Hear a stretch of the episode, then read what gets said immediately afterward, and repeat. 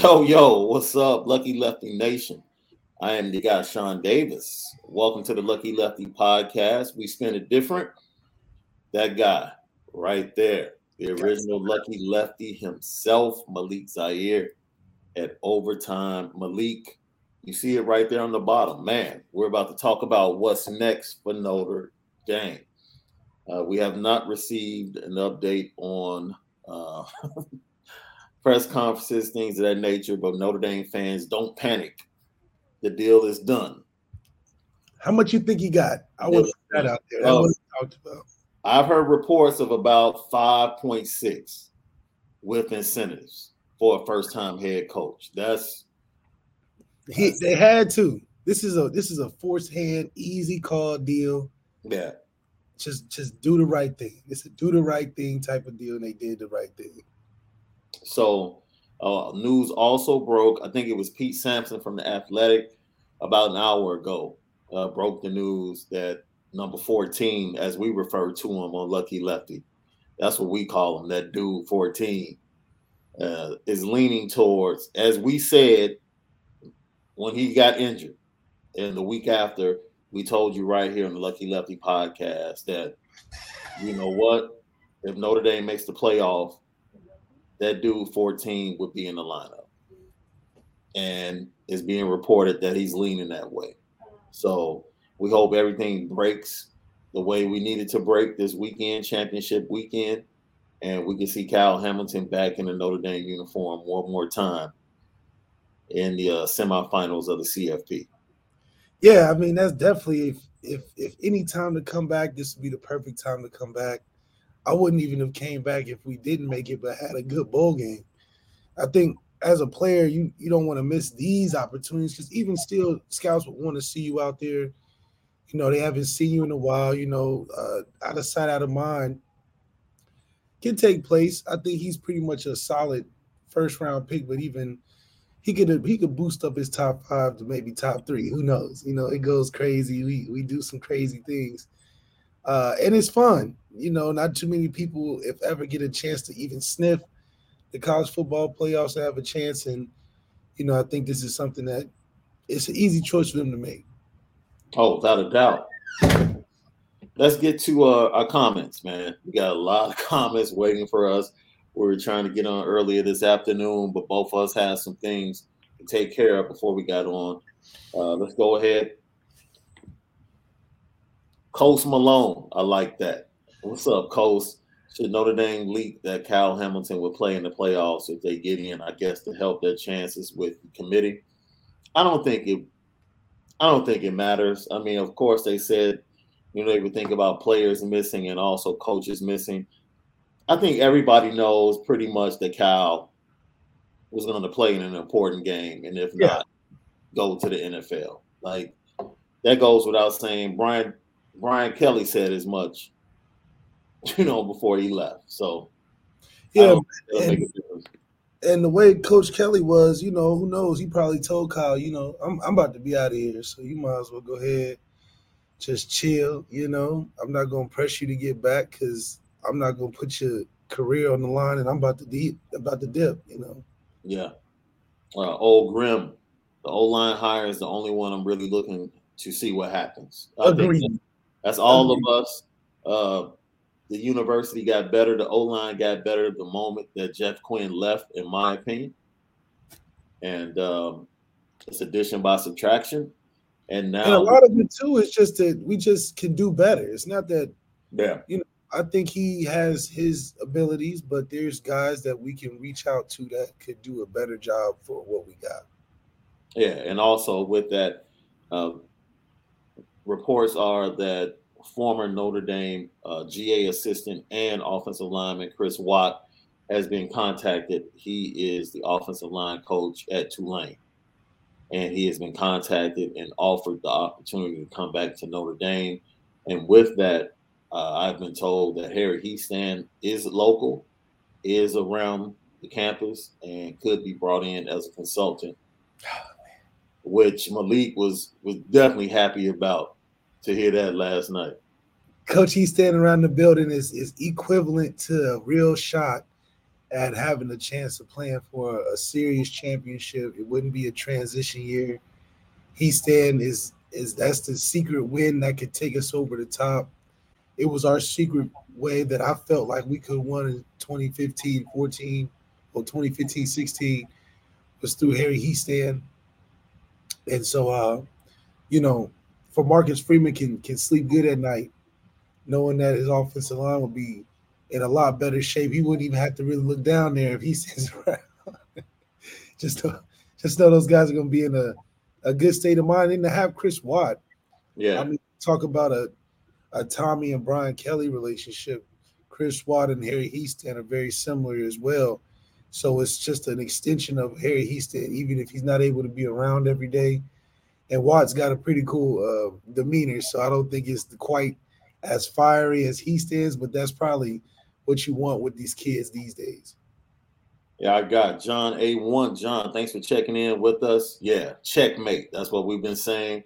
That was the uh the title of last night's podcast, Checkmate, with all of the uh, assistant coaches pretty much deciding to stay. Yeah. checkmate on Brian Kelly and what he tried to do, instilling those assistant coaches and taking them with him down to Baton Rouge and LSU. D Rock Irish, good afternoon good evening now. It was probably afternoon when you left this comment. Heard ND coaches on the recruiting trail and have or will be visiting Billy Schrauth in Wisconsin and Xavier Nwankpa today. Nwankpa, who just won a state championship, by the way, congrats to him. Had an in-home visit from Ohio State yesterday. Yes, that's the report. And uh, I also saw that they allowed Tommy Rees to use the PJ today, which was which was only reserved for Brian Kelly. Look how look how much look how much Coach Kelly done left and then changed everything. Everybody want to get in on something good now. I got Marcus Freeman let let Tommy Rees use the PJ to go do some recruiting today. He was getting on the plane with his uh, caramel macchiato, you know, from Starbucks. That's right. You know, and uh, going to get some so it seems like uh, Coach Kelly was hoarding all the goodies and resources up at uh, up at ND, keeping them to him to himself, right? Yeah, that's right. That's right. That's kind of funny. yeah, Tommy Reed. Yeah, Tommy Reed. Of course, he ain't leaving. They probably told him, "Look, Tommy, you stay, you can get the PJ, man. But I think we'll let you get the PJ." So, you know, when he went and spoke to the team, he definitely must have had a real good chat because the first thing he said was, "I'm staying." You know, yeah. that's the reason to stay. You know, you get the PJ to go handle your quarterback business. You need to take a short flight over to Detroit, you know, and stop in and make sure we can secure that bag. Oh, without a doubt. this is funny. We apologize. We love our fans. Hope these guys get a watch for Christmas. you know, I love that. You know, before we didn't have that many people waiting, so I think that this is a good trend to have uh, people really loving us to be here, man. This is great. Yo, it is. Uh, we definitely need to get a better schedule moving forward. You know, this is our first man, first four months on the gig. We started the middle of August and uh, we've been grinding, building. We thank everybody for getting our subscriber uh, subscriptions up. Man, subscribe, like, share, hit the notification bell so you know anytime we put up content. We talk to each other early in the morning. We're yep. both we're both we both have significant others. We both have children, and we That's both right. have other endeavors. And we hit each other up early in the morning, and we set a time like, okay, this is the best time for us to do it today, and something always happens. Something always happens, but that's okay. Always happens. That's okay. That y'all, st- we know that you guys really love us because y'all stick around. Absolutely. So, man, things are gonna get better, without a doubt. We're not. Hey, this is not gonna be the norm. We're just not gonna keep you guys around. You know, we're not gonna do the Brian Kelly thing. We definitely not gonna do the Brian uh, Kelly thing. We're taking it to the next level. We're taking it to the next level. We're not gonna treat you like Brian Kelly would treat you. All right, we're not that petty. so absolutely. Yo, the conversation they started talking about Notre Dame basketball and everything. I see. Uh, the only thing I would say about Notre Dame basketball is I really like the Wesley kid. Mm-hmm. Uh, the only thing that I am confused by is how in the world Mike Brey allowed uh, Jaden Ivey to leave South Bend and get to hey, Purdue with his mother. Yeah, yeah. the head coach. I don't his mother's been there the entire time. Jaden been playing with the guys in the gym. He's been shooting. He knows every part of the facility. He didn't even get a look. You yo, know, that's one of those things. You know. But yo, Notre Dame, Notre Dame has a hooper in the Wesley kid. Yes, they he, do. He's the real deal. So to have him around, you know, leading the way for the next couple of years, it's going to be a good, pretty good thing. Uh, let's see. shout out to everybody that was given their location, man. Shout out to everybody North Carolina, Singapore, Chicago, That's real love. Sin City. And Touching y'all the truth, how we spin it different, man. Touching y'all. It just shows you the national imprint of Notre Dame. You got Joseph Dorbzinski. Yes, here come the Irish. Absolutely. I was um, talking to uh, our good friend um, over at the other podcast, and he was saying how, you know, this is a a fan favorite pick. I think this is one of the few times where the fans really got involved with pushing who they thought should be the hire. Um, and that groundswell really, I think, moved the tide for Notre Dame to make an unconventional pick. Mm-hmm. Something that I don't think if we left it up to them, they would have uh, done what they did as quickly, you know, maybe at all. So that's why I think the refreshing feeling that we really got a shot now uh, to to take another step, just with all the combination of things. And this is the first time I've ever seen the fans really get behind a guy as much as they have Marcus Freeman. I know I said that a little bit yesterday, but that's a huge thing. You know, I remember us uh, getting away from Matt LaFleur, and it was like it, we didn't know. You know, it could have been anybody to get a chance to get in that spot. So having a, a um, a more grasp of the fan base and who they want and who they speaking for, it shows how stronger, uh, how much stronger this community is getting, and that how serious we are about getting that national championship. It seems like we, we've been watching long enough to know mm-hmm. who it is going to take, and we found our guy. I got it. So we got something from Keegan McLaughlin, McLaughlin, McLaughlin. You know, it's always those names are pronounced different, man. It's so many different ways. I hope I said it right, Keegan. I tried to say it three different three different ways. At this point, can we name BK the owner of the petty train? Yo. yeah. It is great that we had him on early. It's great we took him from a passenger to the conductor, and he ended up owning the whole train itself. The whole train. And he ended up proving us right at the at the worst time. He ended up proving us right. He couldn't get any he could get even pettier. he was beyond driving it. He had to own the whole Thank you for chiming in. According to Kelly, ND didn't give him enough resources. Yeah, I mean, I think Coach Kelly needed something to reach for other than just saying, you know, I ran out of steam. I, I just couldn't get the the job done like I would have wanted to. But I really think he did mean that he felt like he could probably recruit better in Louisiana than at Notre Dame, and, and in some parts that's true. Yeah. Um, Bob Bordenaro, did you guys watch the Zorich podcast? Uh, no, I don't think either one of us have watched this podcast. We are uh, actually in talks to do a mesh, a, a mashup podcast with Chris. I believe yeah. that's TTNL Network that he's on uh, the owner of that network. Uh, I've actually done interviews with talking about the Chicago Bears. Really good dude. So I know the network. I'm very well aware of Chris Zorich's podcast. We have been in connection, trying to connect with Chris. So we look forward to that, even if it's in the off season. And uh, I guess he said unreal what Lemming said about Kelly and his lack of recruiting. That's we look. It's that's been known. It's that's been known.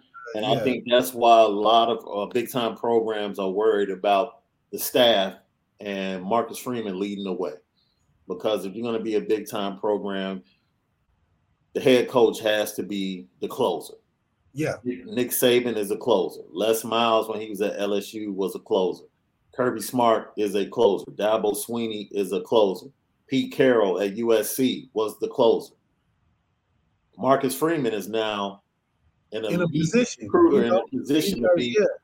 a closer. And that's what a lot of big time programs, SEC programs, programs out on the West Coast, that's what they're fearful about with this new regime coming into South Bend and taking over is that, yo, they won't be afraid to come after the five star kids. That yeah, I think the five star kids will be a lot more interested seeing a fresher face or a younger face at Notre Dame.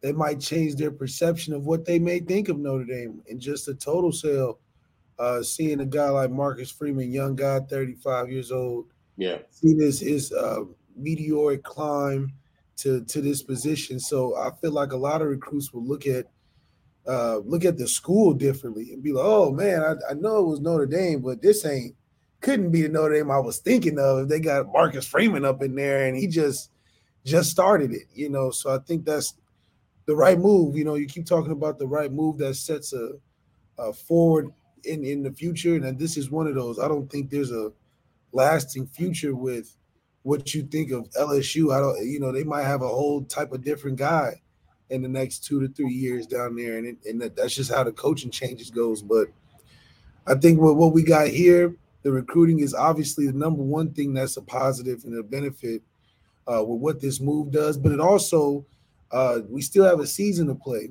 Yeah, I think those guys are really, really going to get behind uh, Marcus Freeman and, and not skip a beat and maybe even play more inspired, uh, seeing that they want to do well, especially in a high pressure situation for a first year guy in the college football playoffs. I got Pierre. Any word on uh, Tony Alford? I'm assuming that's who he's talking about, possibly being the running back coach. Tony Alford makes it who is top five. Top five when it comes to running back coaches and recruiting. Because then you got you got Cooks, who's yes. a great a great recruiter. He was Cook, one of the best recruiters. Eric Cook should be an option for wide receiver coach. Yep, and then you um, got and then you got uh Alford. He's a top recruiter. Marcus yeah. Freeman's a top recruiter himself. Elston, as much as Elston's a top recruiter too. You know, Elston, yeah. you know, Elston's a guy that re- he recruited me. So Elston's a top recruit, and then just if you think about it, that's these are closers. Like Alford is a closer, uh, Elston's a closer. So, I mean, just the the what you could think about how Notre Dame, everybody felt like we lacked in recruiting. Mm-hmm. It'll be a total three, uh, total 180, and we'll end up having players that look like Bama pretty soon. I, I guarantee it. Yeah, the Tony Alford move might not be as immediate. Um, first of all, because Ohio State more than likely will be, unless Iowa wins the Rose. I mean, if Iowa wins the Big Ten championship, Iowa will then go to the Rose Bowl.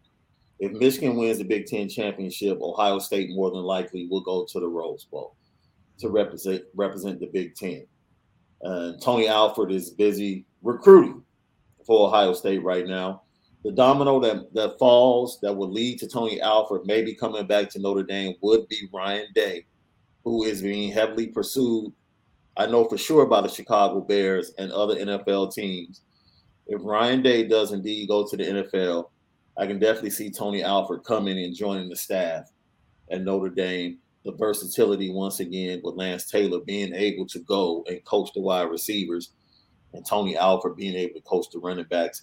When if they put a staff like that together, they're already, I believe, ranked uh, respectively fifth and second in the next two recruiting cycles we would jump to one quick, quick. Absolutely. And if they get if they get Schrauth and and Nwankpa, they're probably going to move up in the 2022, probably the fourth. Yeah. So it'll turn into a superpower. Yes, and Devin Moore at right now is the only decommit. He was on the fence uh, and taking visits before the news broke that Brian Kelly was leaving. So yo, you tried to get multiple kids out of Florida. If he does indeed go to LSU, because LSU checked in on him the day that Brian Kelly got down there to Baton Rouge, it's all good. You got Keon Keeley. And that's the big, that's the big move you need to make in the state of Florida for other kids to see that you can come to Notre Dame. We're going to talk about that like the narratives that are going to be blown away by the staff and recruiting, I believe, as they start to take the next steps here in Notre Dame. Uh, thank you SGC. Yes, hit the like button, hit the subscribe button, and uh, let's get those subscriptions up. We've gained literally 100, I believe 115 subscribers in the last 48 hours. That's right. So that's huge. Let's keep it going. Help us grow. And we're going to continue to give you that great content. I know we're working on a couple of interviews with some players coming up this week, and then we'll preview uh, championship weekend and give our thoughts on each and every game. Savage Cyan Fitness. Any news on wide receiver and O line coaches yet? I think we kind of we just covered that. What about the press conference? Is coming. You know, it's a lot of lot of details to to mince. You know, Coach Kelly had a head start about three four months. And I will say this: I don't know if you've heard this because I have heard that one of the things that might be holding up the press conference is that they have received a lot of calls from a lot of former players that want to be there. Oh yeah, yeah, yeah. I mean, you know, I got a couple calls to come See? back to Notre Dame. Yeah. And so I know there's a lot of uh, you know, I gotta get the first in line. It's a Dayton head coach. I mean, you right. know, you know, quarterback went from, from Dayton. You got the head coach from Dayton. It's just got to be a Dayton house. Mike, right. everybody's Dayton, Mickens. So for me, I think it's exactly what you want to see from a program, sort of like Clemson. Everybody wants to come back. Everybody wants to get involved off of one hire. Everybody sees the direction. Everybody wants to get involved and help. And it's going to build that stadium even greater in the in the fanfare, even greater in the environment going to turn us into a tough place to play and just an intimidating force. We're gaining intimidating factor through this through this, through this week. You know, we we didn't really have an intimidating factor with Brian Kelly when it come to other teams. When you start talking about heavy hitters, yeah. Marcus Freeman, we might get a Tony Alford. We got the recruiting going. It's you got players and former players want to come back. You got the NFL pros like Chris Watt and, and uh, Harry Hiestand, working the old. I mean, these are the things that are making us very, very dangerous. And we're still in the season that we're mm-hmm. in. You know, we're still having a great team. We're still having recruiting going crazy, but the future is continuing to look bright. We're getting into talks like Ohio State's. We're getting into talks of the Bamas. And shoot, if we had a, a team like this in two years, you know, we might have that special team that I wouldn't mind saying we can go toe to toe with a Georgia. So I can say this: we don't have a time yet, but I just got the confirmation. Your former teammate, your guy, sometime before this weekend, hopefully tomorrow, we can iron out a time. We'll let you guys know. But CJ Prosise is going to be joining us right here on the Lucky Lefty podcast. That's right. That's right. Hey, that's my running back. Stay tuned. Go to back. follow us on Twitter and Instagram at Lucky Lefty Pod. And yo, CJ Prosise is going to be joining us. Hopefully, when they make the announcement and have the press conference, we'll link it up for CJ to join us that day and just really talk about how big this move of Marcus Freeman being the next head coach. Yeah, that's right. Is for the university. So yeah, CJ Prosise, your former teammate, your backfield mate. Uh, Dangerous combo now. I want to. I, I, I want to ask you a question. I want our listeners to marinate on it, right? Because the narrative has been that Notre Dame, if they do get in, all they're going to do is get blown out again. The 2016 team, 2015, 2016 team, or the 2018 team that faced Clemson. Which which team was more equipped or closer to winning the national championship if everything had gone right? Like oh, 15. If, if, if, Tori, if Tarean doesn't tear his ACL, if you don't get hurt, 15 was a was an easy championship year because you take 15 over 18, even with the, the coaching staff. There was nothing going to stop us other than injuries in 2015. Mm. We just had everything you want. We had the run, we had the Hall of Fame O line, we had the deep threat with Will, we had the defense and the suit. We had superstars. So we had guys that you remember going to the game watching. You want to watch these guys, and we had guys that were two and three deep that we end up seeing through the years develop and be superstars themselves.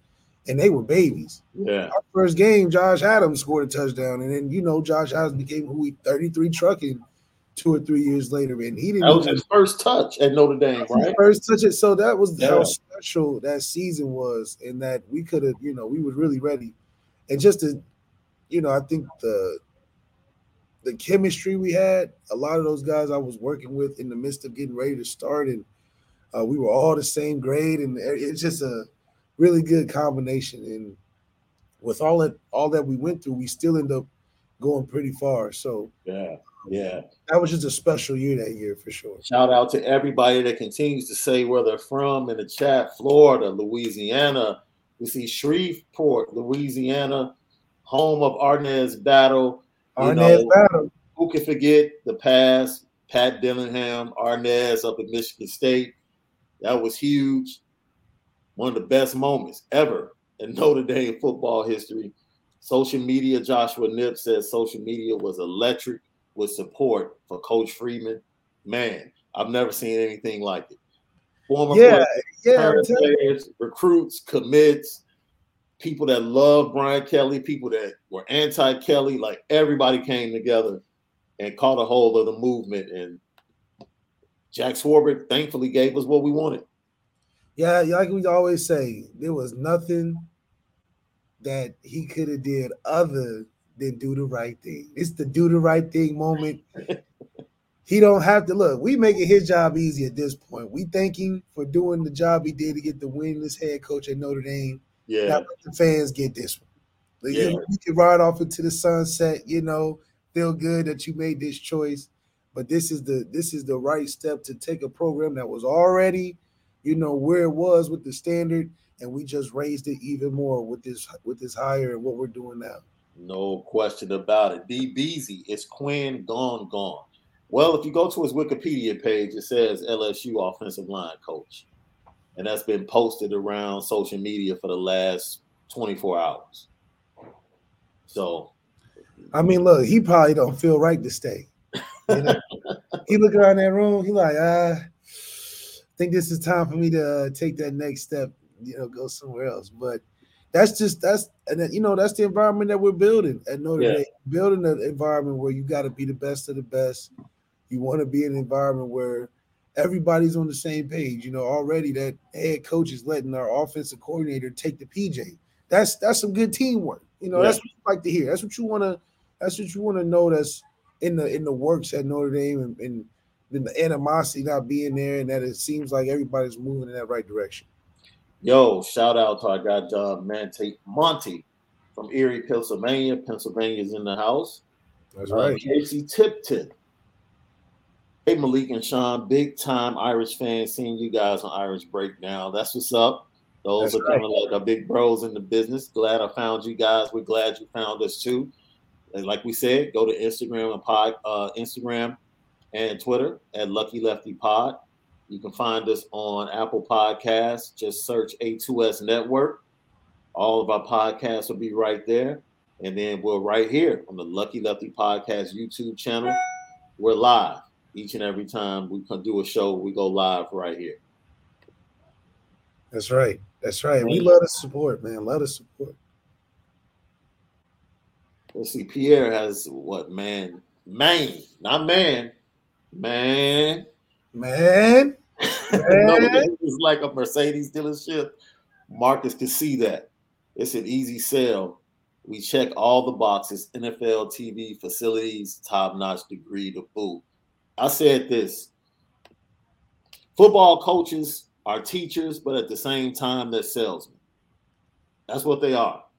And it's their job to sell a program. And it's easy. The product, the product determines how easy it is to sell. The product usually speaks for itself because as a salesman, you have to believe in the product. And I think Brian Kelly had gotten to the point where no, he no longer believed in the product. I Yeah. believe he be, I think he believed in the product when he first got here. yeah, Probably year seven, eight, he truly believed in the product. But as time went on, I think he lost a little bit of faith in the product. And when you don't have full faith in the product, you can't be the salesman that you need to be. man. Twelve years doing it is no way he had the same intensity Yeah, He couldn't muster the same intensity that he. I mean, you saw the year started going. It's just like he kept fading away. It, it became less and less of a thing to him, losing those big games because the reaction was just so consistent with. Well, we we know we're gonna win all the other ones. We just, you know, we just missed this one this time. So I think that uh his change of environment maybe is encouraging from him. You know, he wanted that challenge. He felt like he maxed out. You know, not too many coaches, if any, in the last 10, 20 years could even last 12 years right. at a top five program. You know, John, John Harbaugh is doing it, but he had nearly had had a success as a coach Kelly, and he's I don't know how he's still there, but you know, you beat Ohio State twice in 20 years. I mean, that might buy you a little more time. Joseph, how man, I'm, I'm a stickler for you know cor- correctly pronouncing names. So Joseph Dobrzinski. Joseph, I hope Dobrzinski. I right. Yes, that was good. Hoping, hearing that Tony Alford may take the head coaching job at Colorado State. He's an alum. Absolutely, that's out there. Well deserved. He He's been be wanting that since he first left Notre Dame. Yeah. He only went, he, he, was trying to get that when he first left Notre Dame. They wasn't giving it to him. So this, I mean, hey, if Marcus Freeman making steps, I know Coach Alford's is right in line as well.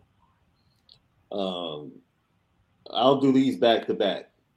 DBZ, didn't Alford already tell Kelly no? Yes, on the return coming back, and wasn't there friction between BK and Alford kind of the reason he left in the first place, allegedly? I have been told that that is kind of been played up to be more than what it was. And to be honest, the Ohio State position was a better opportunity. Yeah, I think I, you know me being there, I just felt like there were some things that Coach Alford felt like he wanted to have more say on. Mm-hmm. He wanted to be higher ranked. I think at that time he was trying to be like assistant head coach. I think he gave it to Elston or something. He gave it to somebody. And I think he wanted that spot because when he went to Ohio State, he ended up being the assistant head head coach at, at Ohio State for a while. So, you know, it's it's little stuff like that, but it makes the difference for for those guys when they get to that level. I think he'll have a lot more comfortability coming back if he did. Yeah. Uh, Coach Freeman and him definitely have a good relationship being in the state of Ohio together. You know, they definitely seen each other on the recruiting trail together, you know. So I know there's a synergy there that I think if Alford had to come back, he would feel more comfortable. Um, but you know, I think telling Kelly no, it sounded like Kelly's having a hard time finding his guys, uh, like he usually does, to come uh, down and, and, and be on the team with him. Now I know it was a stretch the way he left to get the guys already at school, but uh, I, he's been doing it for a long time, but he's not getting quite the guys he probably wanted. Yeah, I got Anthony Essex, Malik Zaire. I ain't heard that name in a minute. Glad to see you doing your thing. Hey, we outside, my man. We outside. Yo, we check outside. this one outside. Get outside. Know get some of this, this man. Podcast is brought to you and featuring Anora Whiskey that premium American whiskey, go to AnoraWhiskey.com. The link is not only in our bio for Instagram, Twitter. Anytime you see it, it is in the description. The link is in the description for the podcast. So go to AnoraWhiskey.com and get you some of that premium American whiskey. And also featuring tonight, Fashion Geek. You know what I mean? Fashion Geek. We got the streets unlocked. Wonderful right. Chicago brand started by designer Alonzo Jackson. So go to alonzojackson.com or just search Fashion Geek. Get you some nice Christmas gifts. I don't That's know if the Black Friday sale and Cyber Monday sales are still on. It was at about 50% off, but we just dropped some new designs, some new sweaters, and uh, some new shoes in connection. We have a connection with Adidas, Adidas and Puma. So we have some new sneakers that'll be dropping yeah holidays. So check those out. And I think we might have some some sizes left in some of our uh, season uh, the things we dropped in the spring. We might yeah. have some of those sneakers left. Okay. So check okay. it out. Some of the Puma sneakers. Go to alonzojackson.com and let them know you heard about it from the Lucky Lefty podcast. Definitely put the links in the description for you guys, and we'll do that. we, we, we bring a lot of everything. We're spending it different. You getting a little bit of therapy, little fan therapy. No doubt. Get a little Christmas gift shopping, get a little bit of everything, man. D Rock Irish. Hey, Shauna Malik. I've been looking for your show since 3:30 Eastern back in your house. Yo, we outside, man. I had to water my plants, man. You know, I had to keep the things green. You gotta, you gotta trim and keep them green. You gotta take care of the things. But we always in the house. I'm gonna get back to that 2015 versus 2018 conversation too. Well, we, they were babies when we had them, so it's hard to even think that you know. Obviously, they grew up, but still, we had yeah. a real those, team. Those were your youngsters. Yeah, absolutely, absolutely.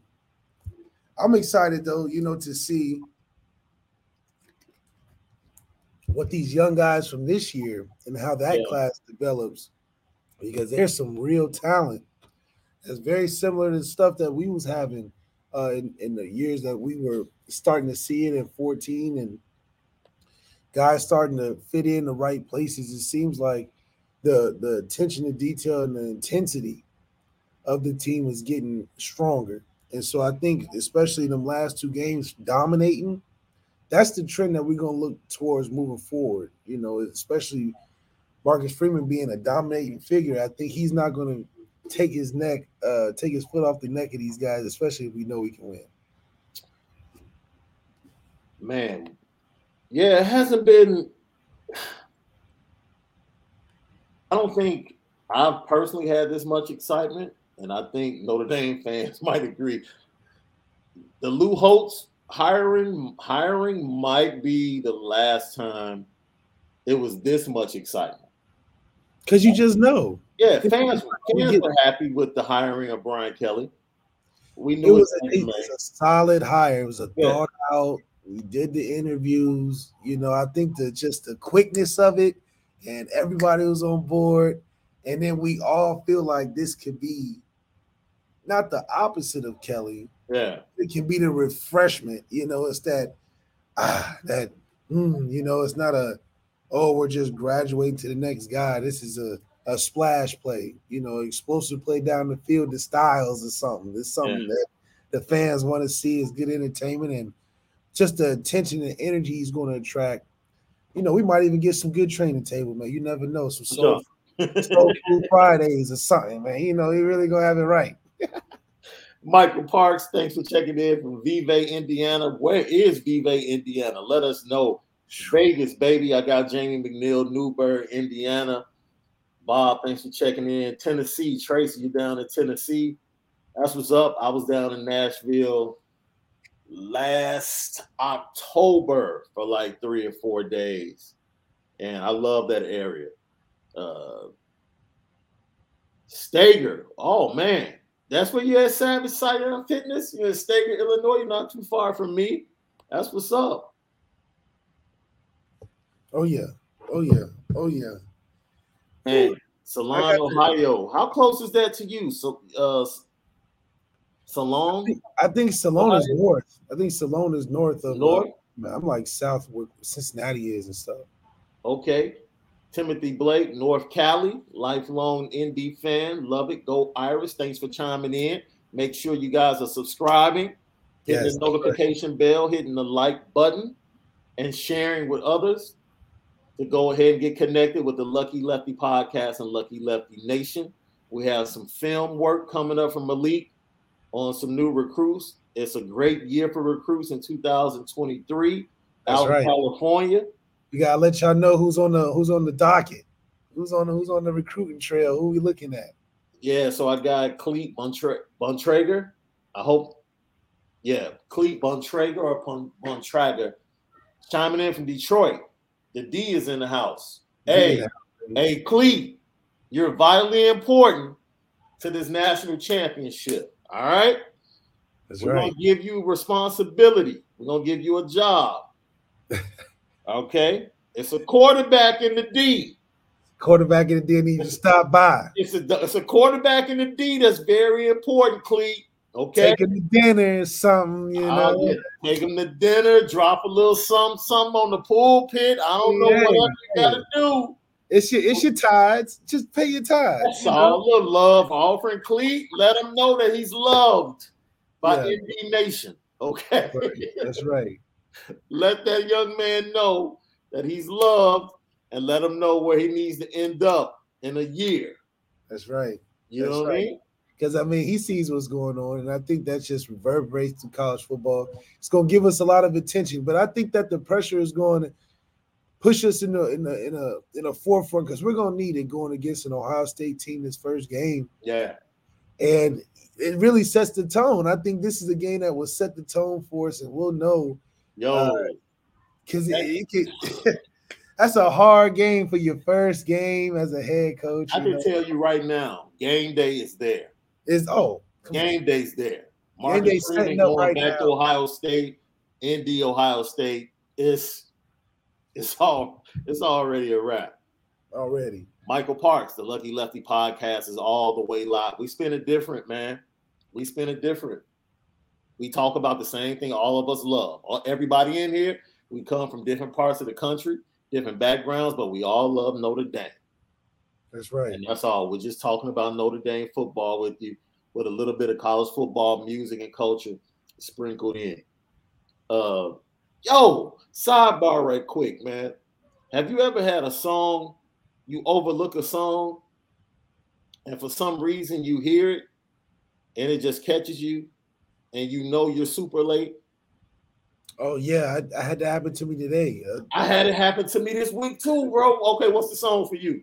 It's it's "Free Mind" by Tems. I'd never heard Tems of is dope. Tems is dope. Tems is is dope. Dude, Tems is so cold. It's cold, cold. So I really, Afro, yeah, yeah, yeah, yeah.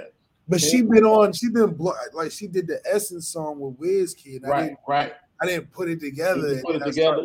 up her Like, that, herself. the joint with Wizkid is a vibe. It's a vibe, but that, you start looking at her just Yeah, solo, and you like, oh, she really got some. I like how she sound. You know that Yeah. whole. So- yeah. The, the song that got me is Ari Lennox Pressure.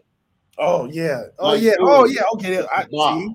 That's, That's a bop. That's a vibe. It's a vibe. I think it was the bop that got me. I was like, yo, Yeah. Yeah, Ari Lennox, man. Shout out to Yeah. y'all ladies, man. Yeah. Y'all doing your thing out there. hey, Lucky Lefty was sorry, man. That's just us, Bob and his boys, right quick. That's right. That's right. Good music. Good music. Getting caught off guard, man. Listen out. Let us know what you like. Let us know a song that caught you off guard, even though it had been out for a while. Uh, PK4ND, St. Louis is in the house, 71 ND grad. PK4ND, thank you so much. No one does it better than you, Sean A. I appreciate that. That's I right. can only be as good as my co-host. No more apologies for the brand with MF as the best face ever of it.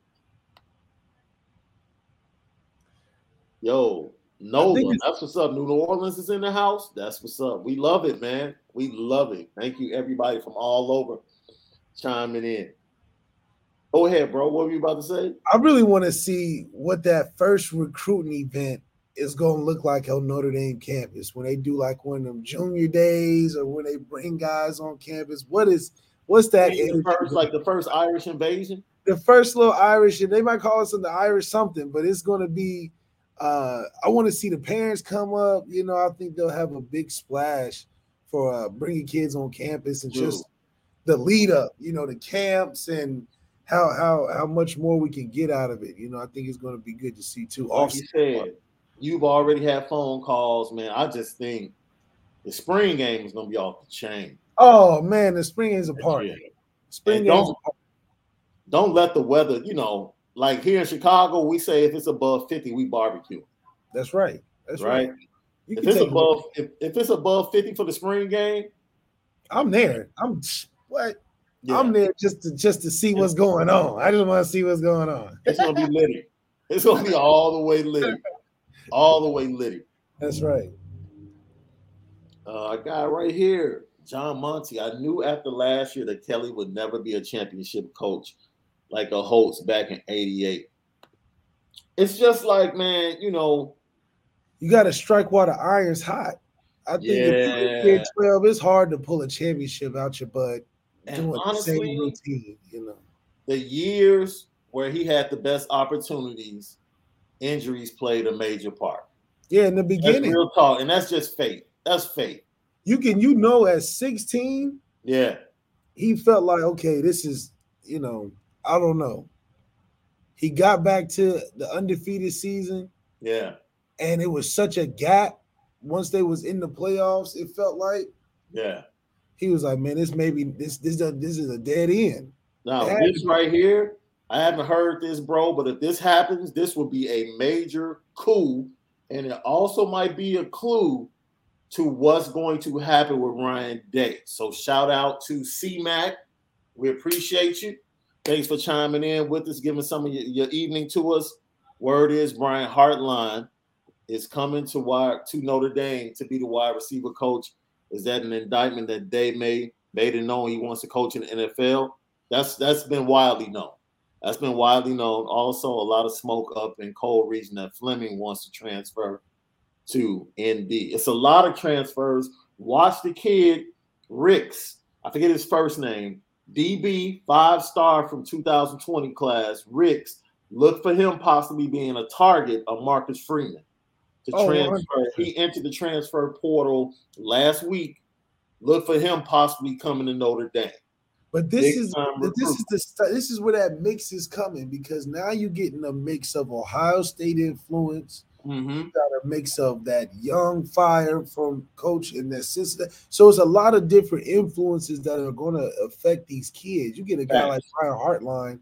That's a that's a big team. Brian, Brian Hartline. Look, his resume for developing wide receivers. I mean, it's, it's it's endless. So now now you attracting the recruits Ohio State's getting. Yeah, in that that that upper three percent of recruits now because they paying attention. They got the youth, yeah. they got experience, they got the the the the the accolades on top of that at the place that they're at. I mean, let's think. Now we're getting into the picture of them games on TV mean a lot more now. And on TV every week, and it's a night game, and Brian Hartline played at Ohio State. He played so at Ohio State. Pull him from Ohio State, if that is the case, would be huge. But there's been questions about the networking power of Marcus Freeman. And if he comes here, they played together. Yeah. That's his boy. Yeah. So and and how you gonna say no to that? Coaching job his boy. So he's choosing his boy over his alma mater. That's right. If indeed that is the case. And he's one, he's definitely one of the best recruiters, man, in the nation. Another closer. Another one closer. of the best, man, one of the best coaches oh. at that position. The dude has three first and second rounders going to the NFL just off this team. So that that speaks for itself. That speaks for itself. And he that lost. We'll secure CJ Williams, that's for sure. And he lost Lorenzo Styles Jr. to Notre Dame. That's right. As well. So he's very familiar with some of the talent that's on the roster. I mean, this is a slam dunk pick all around. Every week we'll probably have another cool update of the development. I mean, people are going to jump on boat and, and want to ride this wave. And it's the right one to ride. I think everybody trusts the guy in charge.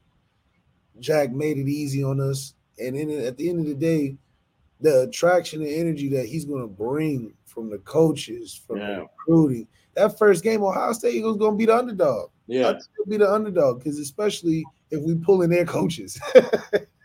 yeah, maybe not in the books because Vegas probably would lean towards the quarterback, which would be C.J. Stroud. Tyler Buchner would be the unproven. So you know the point spread would probably lean towards, and Vegas would lean toward the quarterback. But do you think we'll use the transfer portal though? Do you think we'll be a transfer portal team or a player development directed team?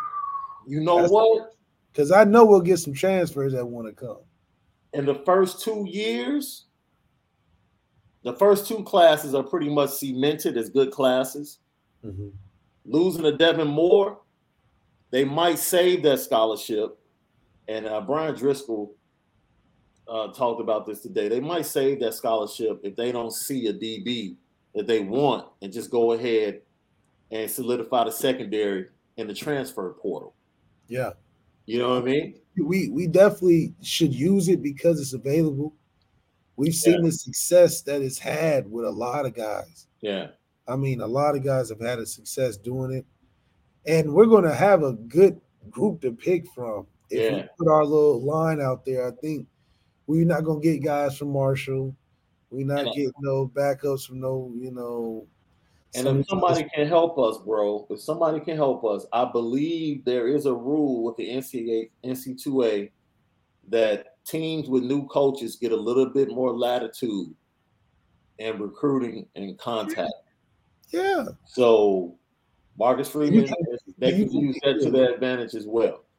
Yeah, I think you know it's going to speak for itself, especially in the fact that once he's able to get his office set up, let's just say that, get his office set up, he can sit down and and get on the phone and start making calls as a head coach. I think just the attraction is going to start revolving because you know the stories and the media is going to be hot. Yeah. They want to know what it's going to look like in the spring. The spring is going to be crazy. Mhm. Spring's going to be crazy. They want to see what we're going to do next, what we how we're going to look coming out, and what these young guys are going to look on the recruiting trail that come in early. So uh, from here on out, it's going to be nothing but news, news, news, news, news. Well, shout out to Cal checking in for Tucson, Arizona. That's what's up. John Collins asks, "What staff positions are left?" Um, I don't think we have to wait. We have to wait for for things to be established, right? Because yeah, yeah, we got Mickens, and El and Elston could be co DCs because Marcus Freeman is going to be very much involved with the defense. One hundred percent. So Elston could be defensive coordinator. Uh, you could have somebody added to coach the D line, or Elston could still coach D line because that's his strength. Mickens could be co-defensive coordinator or pass game coordinator within the defensive calls. Uh, Chris O'Leary could go from just safeties to coaching the entire secondary. So we have to see how things play out to really know what's left as far as positions that need to be filled. Yeah, I think you know. I don't even think he's. I think he's got a lot of sleepless nights right now, Marcus Freeman, and and kind of just putting his, his plan together, and and making these calls. So these this first couple weeks going to be tough to really get a clear, streamlined information because And a real hero is going to be his wife with those six kids, like keeping everything in order. the whole house is crazy. Yeah, Yeah. they probably still Yeah. celebrating. I don't blame. them. I'm, Yeah, it's like draft night out over again. You know. yeah. I got Benjamin Weiss, Irish Breakdown sent me. Happy to be here. Shout out to you, Benjamin. Thanks for joining in. Hope you subscribe. Continue to follow us, like, share, follow us on Instagram and Twitter at Lucky Lefty Pod. Subscribe to Lucky Lefty Podcast, not just on the YouTube channel, but also Apple Podcasts if you search A2S Network. Cool. Uh, PSS Freeman brings that fire. Might be fight or two pregame a la ND versus Miami, and we won. See that the ton the, the tunnels are disconnected now. It, I'm with you, Pierre. Those were the days. I need everybody, just like the Michigan Ohio State game. They go in for halftime, and it's going up. Like they're talking trash to each other, and it's Yeah. like, yo, that makes the game, that makes the rivalry better. I'm all for that. Yeah, for sure. All think for that. We'll definitely have a lot more swag coming out. I think we won't we won't be flat starting games. I think we'll have an intensity coming out from expectation from Coach Freeman. We're gonna be able to be intense coming out of the shoot a lot more than uh, the frustration of feeling like we're, you know, just passively playing the team. You know, For sure. For sure. Shout out to our guy Polo 27. We see you out in LA, Cali in the house, South Cali. And I got Michael Parks responding, said Vive, I think we said it correctly, Vive, Indiana is located on the Ohio River. Oh, yo, okay. Southern Indiana. I know exactly where that's at in the tri-state area. Okay. that's right. That's right. That's right. And Joseph Dobrzinski responded, uh, Solon is in the Cleveland area, up north, like you said, Mhm, mhm. close to St. Ignatius. Okay. You gotta get your geography, man. You know your geography, you know your history, man. That's an old quote, but that's true. Tyler Miles, thanks for chiming in. Carbondale, that's the southern tip of Illinois. You know what I mean? I know what that is. Yeah, that's right. You That's get right. to Carbondale, you know you're about an hour and a half from Memphis, baby. Yeah, get you some good ribs. You're making that trek down to see your family. You hit Carbondale, you know, like because Illinois is a long state, bro. Okay. So you drive from Chicago, which is the top of the state, Oh, it's not yeah, wide, but it's long. Yeah, it's like this way. It's like a five and a half, five and a half hour, six hour trip to get out of the state of Illinois, just to get out the state. But once like California, man, once you see Carbondale, you're like, yes, I'm somewhere. I'm somewhere. I'm almost there. Yeah, Michael Parks. There you go. We already gave out everybody in the Detroit area. Anyone yeah. near Detroit. That's the name. Put them flyers out. That's your job for the next year. Yeah, make him feel the love. Show up, at, show up at his games, screaming "Go Irish!" All of that. That's right. We, we are ND. All of that. Let them know. Yo, this is this is dope. All the love from around the country. We appreciate you guys. Subscribe, subscribe, subscribe. Um, we'll say it again. We see questions about offensive line once again. The reports are that Chris Watt, former ND player, former NFL player, and now Tulane offensive line coach, has been contact, contacted and given the first opportunity to join the staff as an O line coach. I'm not sure what Tulane's record is, because I know Chip Long is there too, because that was the connection. Chip Long yeah. was there as the OC. Yeah. So we'll see how that goes. I saw somebody in the chat say that Kerry Cooks was possibly going out to USC. No, not Kerry Cooks, but Dale Alexander possibly was out at USC as the tight ends coach. I don't know. I can I haven't had a chance to confirm that, but thank you for chiming in with that. I got Rex Mikes. What's good, y'all? What's up, fam? We appreciate you John, chiming in with us. Uh, Absolutely. What you call it? Hey, so I got Pierre saying we might have to have a lucky lefty cookout at the spring game. Man, we're gonna have a we're gonna have a tent set up. We're gonna have a live oh, show. We're gonna no have doubt. Food. We're gonna try some food. We're gonna have a good show there, and we want to do it in front of the stadium, man. That's just something showing love to the fans and showing love to you guys, shouting us out. C Mac, yeah, I'll let you have this one, bro. Steve Beuerlein. Hey, Steve Beuerlein, and this is a true story. Steve Beuerlein is the dude that made me a Notre Dame fan as I grew up. Right. Really? My first, my grandfather took me to Notre Dame games when I was like three years old. Right. So I was very well aware. But like when my love for the team and the program really started bubbling, it was like when I saw Tim Brown and Steve Beuerlein, I was like, oh, okay. Yeah, yep. this is my squad. This, yep. this is my squad. Yeah, hell yeah. So he said today that Tyler Buchner is going to be the Irish quarterback when team when the team returns to practices that Reeves wanted to change after bye. Hmm. I mean, shit, you better get started. You know, I think. Oh, is he saying? I, I see, Mac. You're gonna have to like go a little bit further. Are you saying that Tyler's going to be the starter in the bowl game and the playoff game? Let us know if that's what you're saying. What do you think about that, bro? Well, I think if we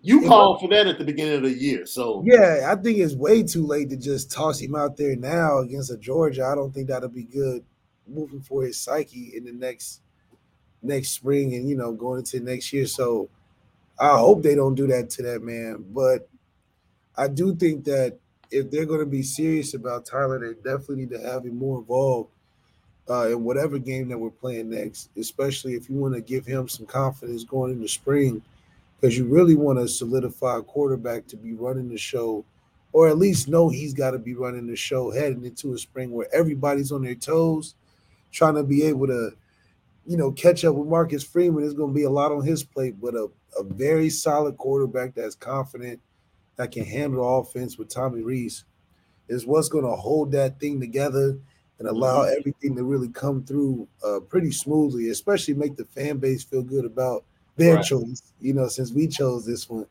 uh, and get ready for Ohio State. Tyler Evans.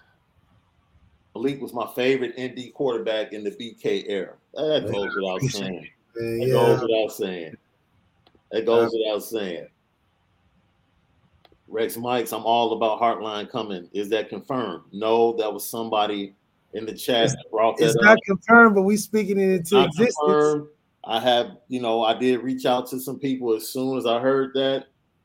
And the people I reached out to are connected to the Big Ten network. And oh, they would have an idea of what's really going on at Ohio State. So I'll sit back and be patient and wait to get confirmation before I just go gung ho and say, yo, that's the deal. If you guys have connections down in South Bend, let us know. Yeah. Hit telephones, hit hit the DMs, inboxes, whatever, to find out if we can get a confirmation on that. Uh, okay. D Rock Irish just threw this out there per 247. Marcus Freeman contacted his former teammate Brian Hartline from Ohio State. That's from Bucknuts, their website. So if it's coming from hey, Ohio State fans are very, very accurate on their information. So man, we we really been because we had Cincinnati fans sweating because they thought they might lose their head coach. When Dayton comes to Notre Dame, we just change the landscape. Yo, we shit, we bring you something from Ohio State because we got those ties. We bring you something for listen. When you got a Dayton man in charge, you you gonna be in the right spot. You're gonna be all right. You're gonna be all right. So yeah.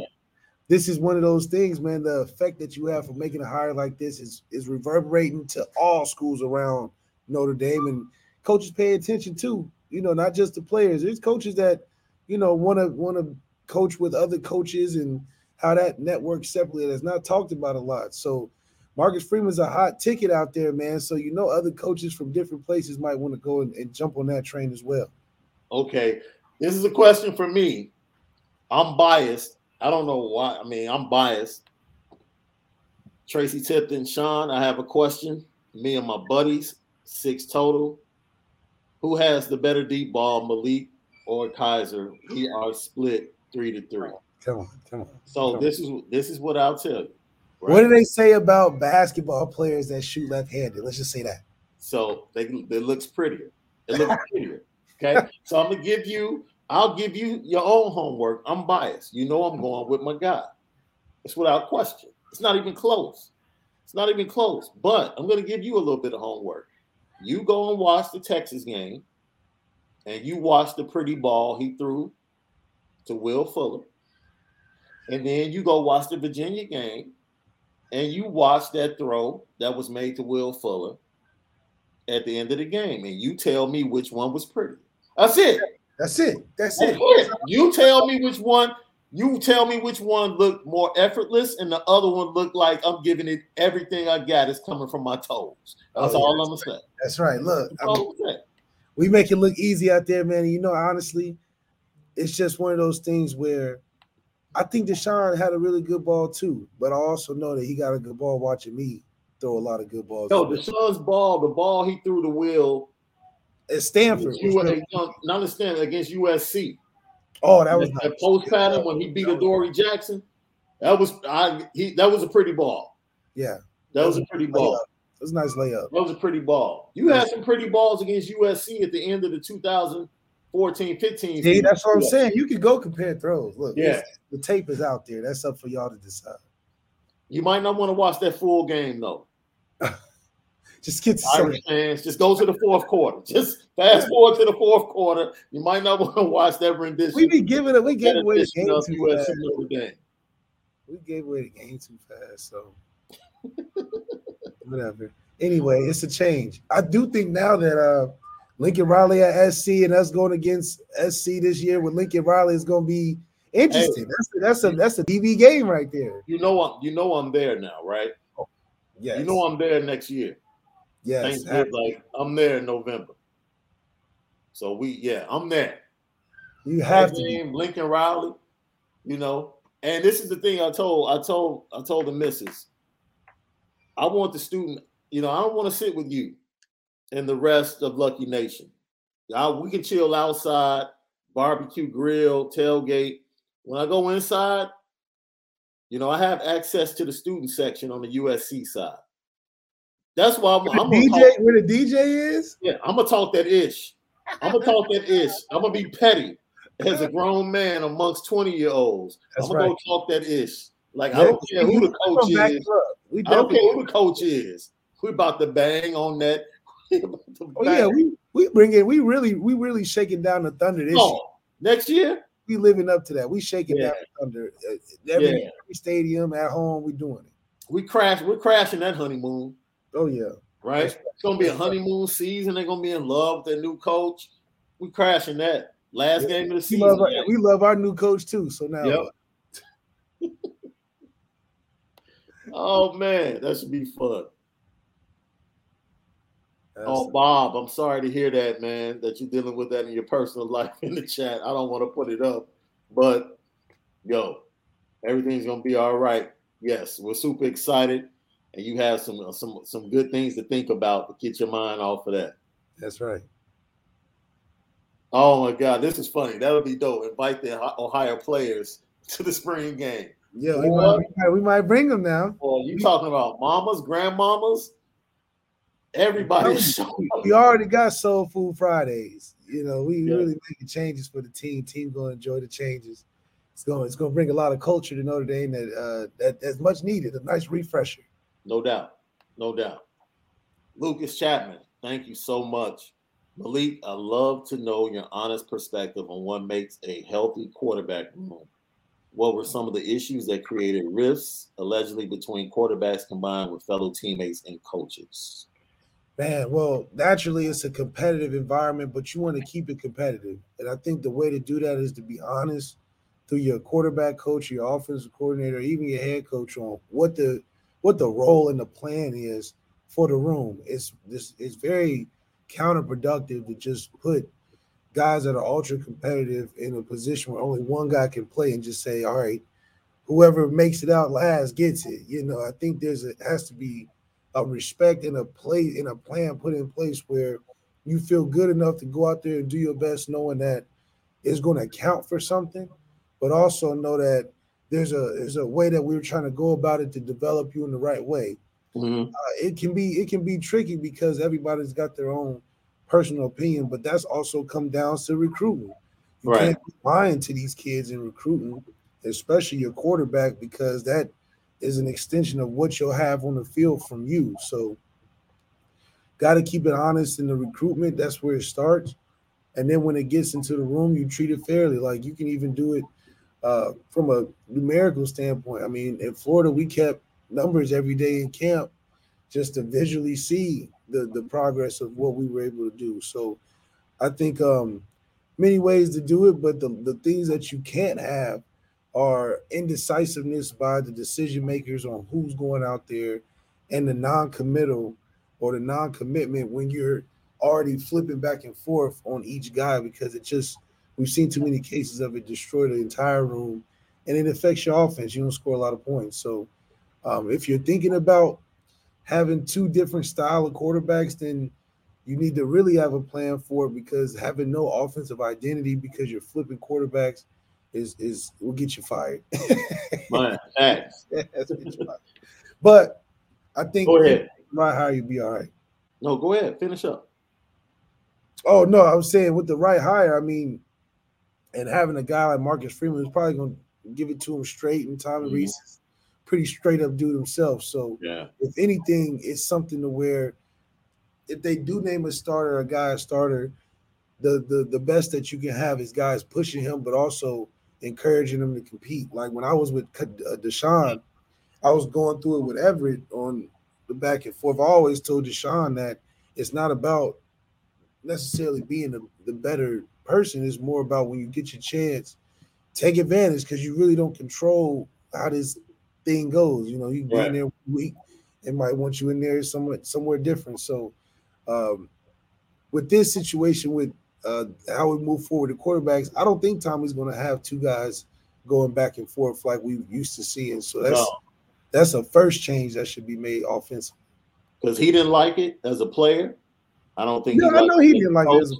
Yeah, that's, yeah, that's the characteristic of Brian Kelly. That's you that's just stayed a limbo for your quarterback's not good for his mental. You know. Yeah, yeah. Timmy Johns, thanks so much for chiming in. Everybody out there, make sure you subscribe. Make sure you hit the share, the like button, and hit that notification bell. Stay in tune with the Lucky Lefty podcast. Be a part of Lucky Lefty Nation. Timmy John says this has absolutely nothing to do with nothing right now at this point in time. But if we're going to continue the lights out between third and fourth, everybody needs to be turning the screen on green. Yeah, you know, it's a great idea. I love it. It's hype. But yeah, we still need to work on it just just a little bit. Just a little bit. The mix of the music and you have to give it time to catch on because I think especially the fans that are going to be the driving force and not just the fans, the students have to be the driving force behind it because they have to know how to react at certain times yeah during that thing to make it hype. You yeah, know, I was at Soldier Field. I was actually at Soldier Field for the fourth quarter of you know Wisconsin, and you know as soon as it you know uh, as soon as it hit and dropped, like everybody wearing red and white knew that's what it is. It's got to be, It gotta be a distinctive moment in the game. It's Yeah. got to be a distinctive moment in the game, and it's got to be something that is is everybody told. At first, it's Florida. They did the the lights, and then they played the the the, the what's one of them one of them classic songs. right. But it's one of those things that everybody can get. It's not too hard for us. You know, we can spice it up. You know, I think this is a chance for us to, to think of something new Establish something. Yeah. you know, and establish something something. Maybe, maybe it's in the first quarter, you know, the Right. touch, it's like, oh, everybody do touchdown Jesus or something, you know. Right. But it's a Yo. chance for us to do something sweet. I'm, I'm gonna be honest, man. Just as a college football fan, yo, it's it's like three things I always wanted to do as an observer, and I wish I was on the field. I'll tell you what those three things are. Of course, one is running out to the Notre Dame fight song, right? But if I was gonna run out behind somebody, I want to run out behind Lou Holtz. That's real. I would want to run. I would want, run, want to run out behind Lou Holtz because then we would we would have fought in the tunnel. I wanted to do all of that. Trash talk in the tunnel. Yeah. Run out behind Lou Holtz. Pre-game speech from Lou Holtz. All of that. I want to experience that. The second thing I want to do. Please don't throw shade at me because I don't care what nobody anybody says. This was fire. Just Yeah. for the culture. Just for the culture. That's what it I calls have to understand. I'm a kid from the south side of Chicago, right? It was hard on me growing up on the south side because I was surrounded by at that time starter jackets were popping. They're back popping again. They all, yeah, they come back in style. Like They're back in style now, but I was surrounded by Georgetown starter jackets and. Miami Hur and Miami Miami Hurricane starter jackets, That's right. right? Because the culture, that's what they gravitated to. That's what they gravitated to. Hey man, running out of that smoke in the Orange Bowl. Hey, yo, Different. that was different. Yo, that that Orange Bowl was different. Yeah. Yeah. That Orange Bowl, like you talk to former Notre Dame players about how the stands would literally be moving and rocking, and they talk about that environment. Yeah. Yo, like you had to tip your cap, like yo, that's dope. And Do it. the last thing I would want to do, bro,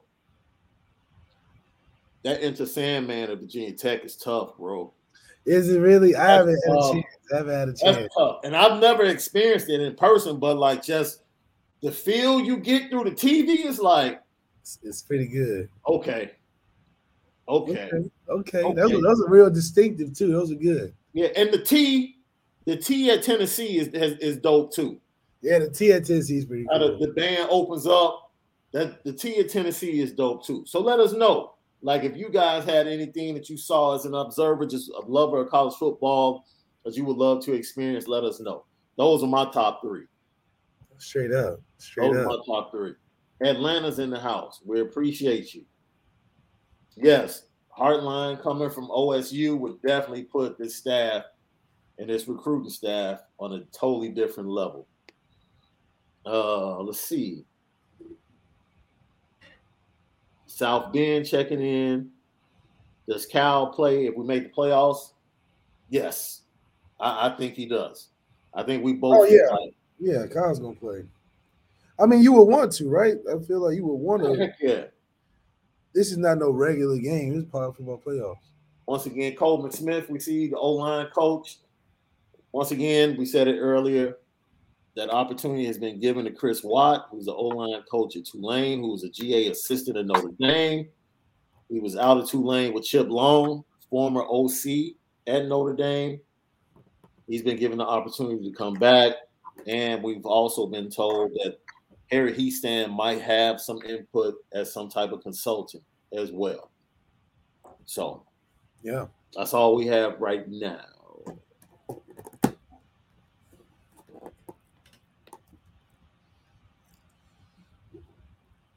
Ooh, let's see. Tyler Evans. That's what's up. I'm ready for ND versus USC right now, baby. Game of the year. Game of the year. Yeah. Yeah. That might be the game for us to get into playoffs. I got Michael Johnson. What's up, Mike? Where you been, bro? Yeah, man. We've been waiting on you. you in a couple of podcasts. That's right. We've been waiting on you, brother. No doubt. What's up, Lucky Lefty Nation? What's up with you, fam? Yeah, we here with it. Appreciate you. Drew St. Blaze. I'd actually like to see Kelly win a couple of decent games so they don't run with the Notre Dame has an easy schedule. Look, man, it's a lot of narratives that have been put out there about Notre Dame. We can get rid of the easy schedule. Um, Notre Dame needs to join a conference. All of that, look, all of that, all of that stems from jealousy. Point yeah, blank. I think it does. Especially, I can understand maybe 10 to 15 years ago when the conferences were really starting to expand and they were getting that TV money after Oklahoma sued the NCAA to have TV rights yeah. that led to like conference television, Longhorn, Longhorn Network, stuff like that. Mm-hmm. I can see like feeling like Notre Dame needs to get with the trend and join a conference. But now, when every industry yeah it's more beneficial for you to be independent. I mean, just look at the music industry. Yeah. The majors, no one cares about the major labels anymore. Not really. Nobody's going major.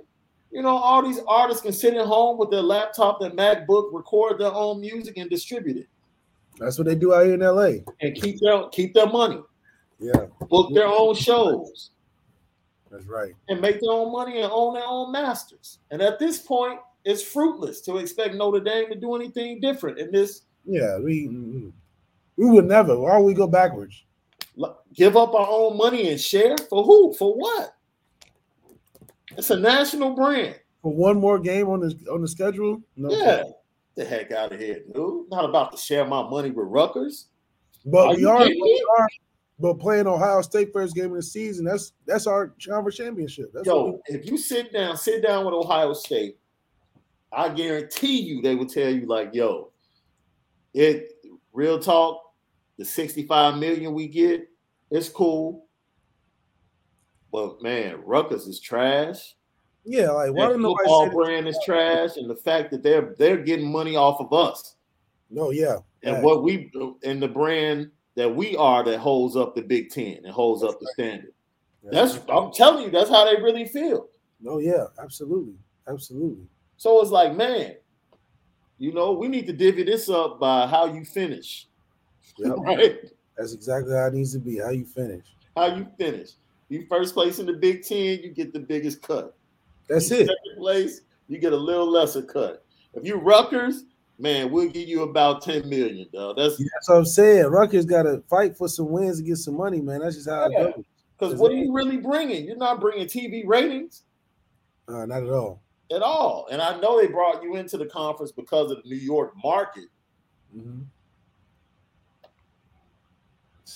No one's checking for Rutgers.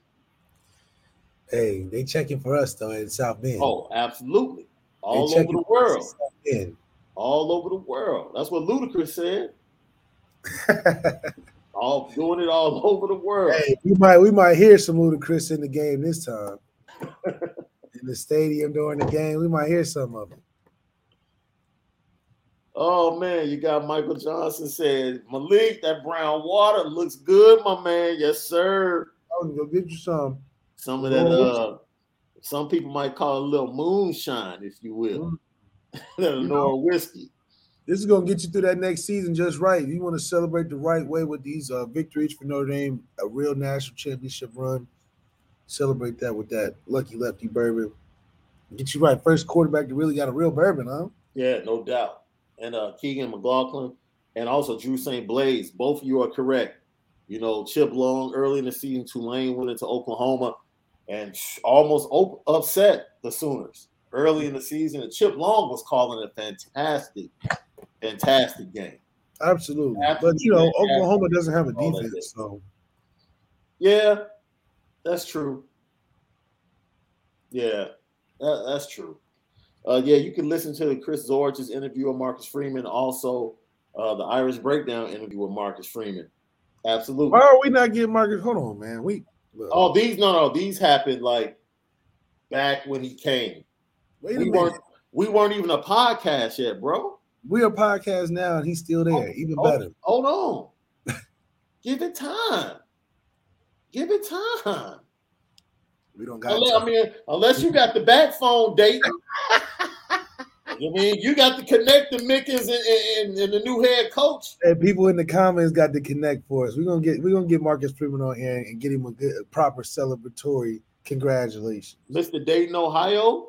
Yeah, that's right. Nine three seven. You you and you and Jordan Cornette. Get yeah, we, yeah, we opened up the door. We opened up the door for him. Tell you, I I had to go through all the hard stuff. So when Marcus Freeman came in, they was like, "Oh, this is what we needed. We've been waiting on." Oh, now see, I didn't hear anything about this, but it doesn't shock me. You know, he had been talking to USC and LSU for weeks. Maybe he had committed to the LSU job weeks ago. It doesn't, you know, if he was recruiting for LSU before that, it's kind of hard to do that because how do you tell a kid you're recruiting for LSU and that doesn't get out? Well, if he, like he was also, I mean, you know, Coach Kelly, I wouldn't put it past him. Let's put it like that. Yeah, he might have had the LSU staff targeting certain players, but I don't think he was on the phone talking to players himself. Mm, I'm sorry. I think that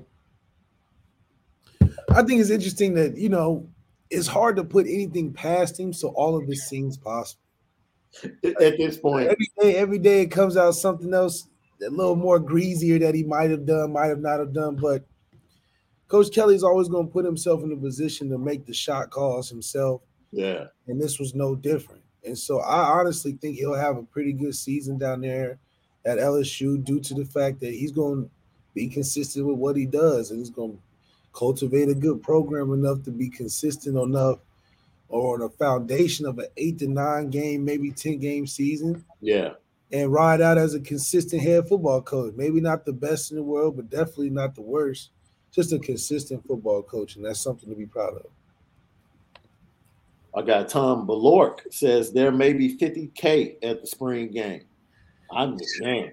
They're gonna have to open up the stadium more because they, they usually do half, but this one, it might, be, it might be a first game for you. Oh, like we just need to go open up like a hot dog stand just for next year. Straight up. It's gonna be so amped. Yeah, it's hotels are probably already booked up. Yo, just man, but man, I need to look into real estate, dude, and maybe get an Airbnb for next season. just to rent out. That's right. You have to think about it. Because I know the tickets are gonna be crazy. Crazy. People gonna need somewhere to stay. Y'all let me know what that uh, South Bend real estate is looking like. Let me know what it's looking like. I get like a three bedroom, two bath. With that bad fell out. We're gonna get we're gonna get it right. We're gonna get it right. Uh yeah. So you see right there in the comments, I did put Fashion Geek website right there, alonzojackson.com, or just search Fashion Geek. And that. as always, featuring Anora Whiskey, go to anorawhiskey.com. That premium American whiskey.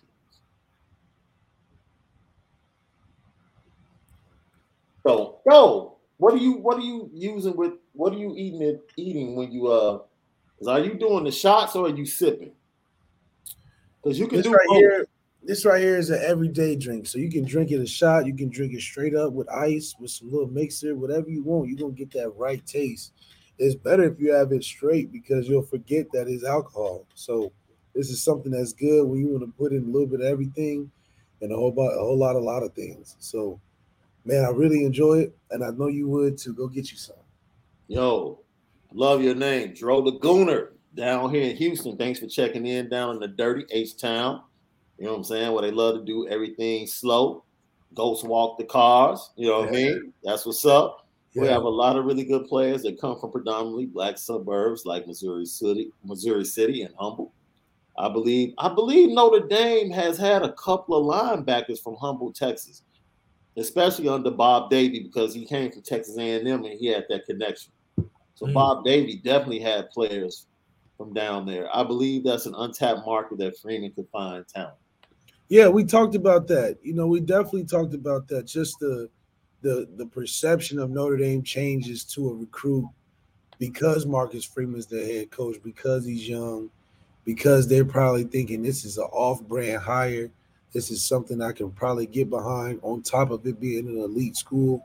I think it, it just the, the the the bundle package that yeah. you get with direct TV just got better. So it's more attractive at this point now than an Ohio State. It's more attractive than a possibly a, a Alabama if you want something new and upcoming. And it puts you in that rank of a fun team like an Ohio State and a Clemson, to where not only are you getting those looks, but you also getting the, the back end of a career outside of football potentially. I know it was easy slam dunk for Brian Kelly, but this may even be easier slam dunk for Marcus Freeman. Facts, facts, facts. Take a quick pause. We'll get back to some of your comments and questions. But one of the topics we wanted to get at is that we wanted to talk about what's the next step in the development of Tyler Buchner. And is Tyler Buchner someone that can that can kind of like eliminate that's being a step away from a national championship? It's two things you can become, right? You can be a great, you can win national championships with great college quarterbacks, and you can win national championships with franchise NFL quarterbacks. You can do it both ways, right? Joe Burrow, NFL franchise quarterback. Tim Tebow, great college yeah. quarterback, right? So you can win both ways. So I know we might want that NFL Trevor Lawrence type, Deshaun Watson type, but if this staff can develop, can identify and develop a great college quarterback, you can win a national title with that particular player as well. And look, I know a lot of people might say, well, Ian Book, no, Ian Book wasn't a great college quarterback. He was a good college quarterback. really good, yeah but he, he wasn't a great. Yeah, he wasn't a great difference maker, college quarterback. Yeah, I mean, it's hard to you know, he wasn't Lamar Jackson or a, no. of an impact. Yeah, that's that's what we're talking about. But now I will say this: Tyler does believe. I, I believe this, and then I'm gonna let you ride because you can speak on this better than anybody. I do believe that when Tyler walks on the field, he feels like he's the best player on the field. Like, yeah, I feel yeah. like that's the way he approaches when he runs.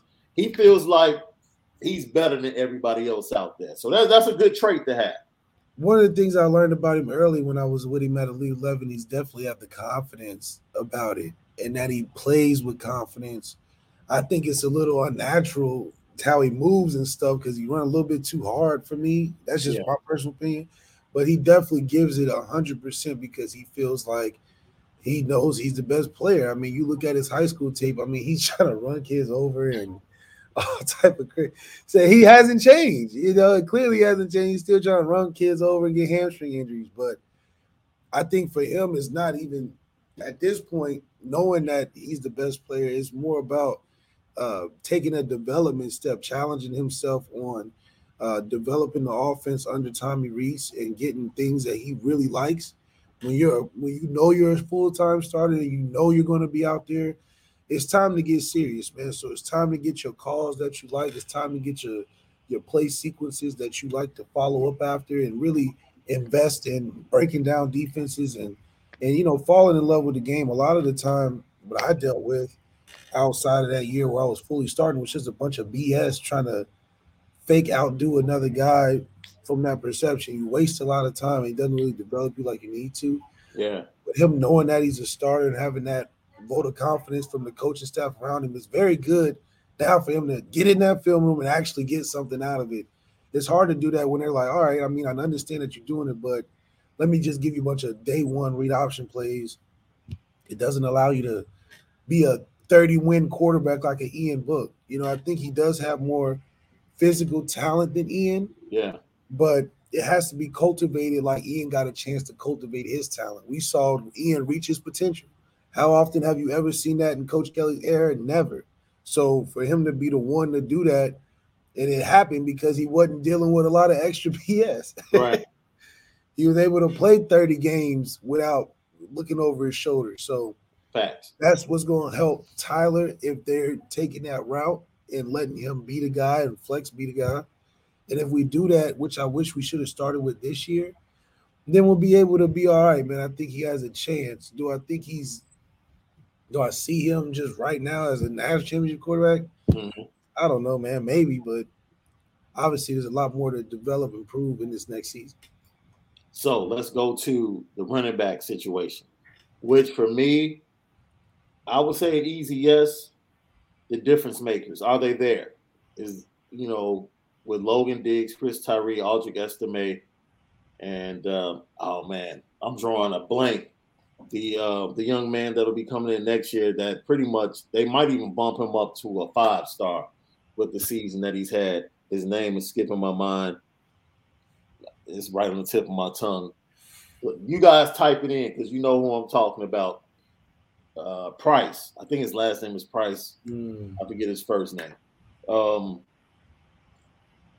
yeah, is that a difference maker? Running back room. I think we'll have a. I think we'll see the true talent of what we have on our offense in terms of you see guys that you may not know about, but you'll know this year coming up. Yeah, You got to see we got to see those glimpses from the running backs throughout this year, and you know we got horses in the stable. I just say it like that. We got horses in the stable. They all can bring something different. I know I'm a big fan of Audric. I just like how the man look. You know, I think he's gonna be a bruiser. He's got some talent to him. I really do like what Diggs is showing because I he's running like he's not a big back, but he's a big back. So Man. that's always exciting to look at. And just the the it'll be a good bad problem for that running back coach to know who to give carries more to. Maybe I think Logan Diggs probably might be him and Audric might be volume carriers. So you got to kind of find the in between of when do you need that and when you don't need it, and when you throw in a Chris Tyree every now and again or something. So that's a offensive coordinator problem that Tommy's got to deal with, but he's gonna be picking out of a hat with a lot of a lot of product out of it. So I think he'll have a good chance of making the right or making Tyler's job easier. I got Caesar. Before we continue, Caesar, what's up? New subscriber, man. Thank you for chiming in, listening from listening from the minutes that I'm driving back home. My commute is much better here. Hey, that commute in Los Angeles is. Hey, bro, let me tell you something. It's a I- real the only reason I rent a car when I'm come, come to Los Angeles is to go out during the day. That's it. I don't do. I don't do that, and I always stay downtown. I always find me a nice Airbnb Airbnb downtown, yeah. and I can walk to the steakhouses. Less driving as possible. Yes, I do. Yeah, you definitely want to stay a little four mile radius once you get comfortable. You know, I don't. I don't mess around with that LA traffic, man. That's, yeah, you'll that's waste you'll waste your whole trip. So Deion Colzie, Lorenzo Styles Jr. Um, they lose Jordan Johnson. Two guys that you, two big, big receivers, tall and big, physical, speedsters. I can definitely see them being difference makers. I can. I think we'll have I think we'll have a change and go less uh moving forward. I think we'll have less bigger receivers, in my own opinion. I think we'll recruit More little- variety. I think we'll recruit more of a smaller type of receiver. I think the days of the EQs and the Miles Boykins and even Chase, I think those are more of the forefront. I think that Styles, more of a KJ Stepherson, is more of what we'll probably end up going to. Hmm. I like the CJ Williams kid. I think he's That was like one of the biggest waste of talents ever at Notre Dame. I'm gonna keep it real. was who? Stepherson. Because when he when he played, I, I, swear it felt like every time he played, he caught a touchdown. So I think Stepherson would do really well under Marcus Freeman. Mm. They'll have the support. You now you're tapping into something. I don't think that he could have. I mean, well, he didn't, but I think it was hard for him to operate on an independent level like that under a guy like Kelly, who ain't gonna give you nothing. Kelly ain't gonna help you like that. So Marcus Freeman, I think a relationship would have helped KJ better. Mm-hmm. And with Marcus Freeman, he probably we probably would have seen more of him out there and, and probably in a better position himself. Yeah, because KJ was he was just one of those dudes that I swear, if he had three snaps, he one of them definitely would be a touchdown. this dude had three snaps and scored a touchdown. Like I said, every time he stepped on the field, I remember that big uh now I'm gonna keep going. Offensive line. Now, this man, that's one of the units that I'm very excited about, especially depending upon who comes back, who coaches, is Harry Hiestand involved, the current crop that's coming in from this recruiting class. I really think in the next one or two years, you're going to be back to what we expect at Notre Dame from an offensive line. Yeah, I mean, if you're getting Hiestand and Watt and uh, back in the saddle overnight, overnight, because the first yeah. is all five of them linemen, Blake Fisher gonna know what this look like. They have four other brothers. Yeah and he's gonna be with them everywhere they go. And that's just the start of what made us so good is that them boys was really one person. Right. How people moving as one. So right. I know that's what we can expect with a offense line directed in some way by Harry Hiestand. I know Chris Watt knows what it's like to do that. And those guys have the game plan on how to do that. I think that's just going to turn the team around quick, and we won't have to be in mid-season talking about what we learned in the spring or summer. Yeah, shout out to B Rock Irish who said that Matt Freeman Irish Sports Daily is reporting that uh, Coach Mike Elston stopped in to check in on Berkeley Prep, Florida defensive end commit Keon Keeley today. Ohio State, of course, when everything's going in, tried to sneak in the back door and offer him. They, they hadn't even offered the kid. All of a sudden, Brian Kelly leaves, and here they come. Nah, nah, it's not happening. It's not happening. Hey, here's you know, something for you, bro. Coach Kelly going to try. He's scratching for everything. You know, he's scratching for something. Yeah, here you go. Tyler Evans, Malik, what made you go to Notre Dame and your favorite Notre Dame moment? Man, I, honestly, my favorite Notre Dame moment was coaching girls intramural flag football. That was fun. It was fun because uh it gets the stress off, man. And you know, girls they pay attention way more than, than guys do. So they really invested in trying to learn how to run routes. and and girls are real snarky, so they trying to compete their ass off and talk stuff. Pretty entertaining coaching with girls. So uh top that was one of my top was my what made me go to Notre Dame was uh it, for me, I wanted to be the best. And being a black quarterback in Notre Dame, if I was just halfway decent, I know I could take that and, and, and, and expose what I wanted to prove to myself was that I could really be good on, on a personal level. So yeah. at the time, Notre Dame just came off national championship. Gunner Kiel just committed number one, number one, all that stuff. Right. So I felt like if I went and I started, I mean, there's no way I couldn't be the best at that point. So that's what got me there. And then what my favorite moment was was probably just being able to win with the guys I've been training with, getting to that point. So that LSU game, a lot of the teammates that were playing, I was working with in the background, getting ready, and uh, it, it, definitely had me tear up, man, to see uh, to see me be able to distribute the ball to those guys. Because I always talk stuff about how I'll be able to, you know, get y'all the touchdowns and stuff, and then doing it, and that's where CJ comes in, man. CJ, he uh he was my he was our second team uh, coming up through the ranks of running back and stuff at, with me. But that was my only guy I had out there in the practice and stuff. So anytime I be in team, I'll be like, all right, CJ, you all I got. So I'm throwing it to you. Yeah. Yeah. and, and lo and behold, what happened? The first spring game, the only touchdown of the game was me to CJ. Right. and so by the time we got to start and play together in 2015, we looked really good. And and it just wasn't a surprise. So that was, you know, some of my top uh, favorite moments. That's what's up. Pierre says Lou Holtz is the reason he's been a fan since the 80s from watching the motivational film when he was at Arkansas. Uh, I got Drew Sabele said, You get smoked in Chi Town with that G Town starter back in the day. I wouldn't. Yeah. I had some credit. Nowadays, they take jackets too serious, man. Yeah. They ain't be fresh no more without yeah. being in danger. I had some cred, so I, I was cool. And mm-hmm. uh, I really never bought a starter jacket. Really? I didn't want I didn't want one. No, I was just like, I've never been one of those dudes that everybody's doing it.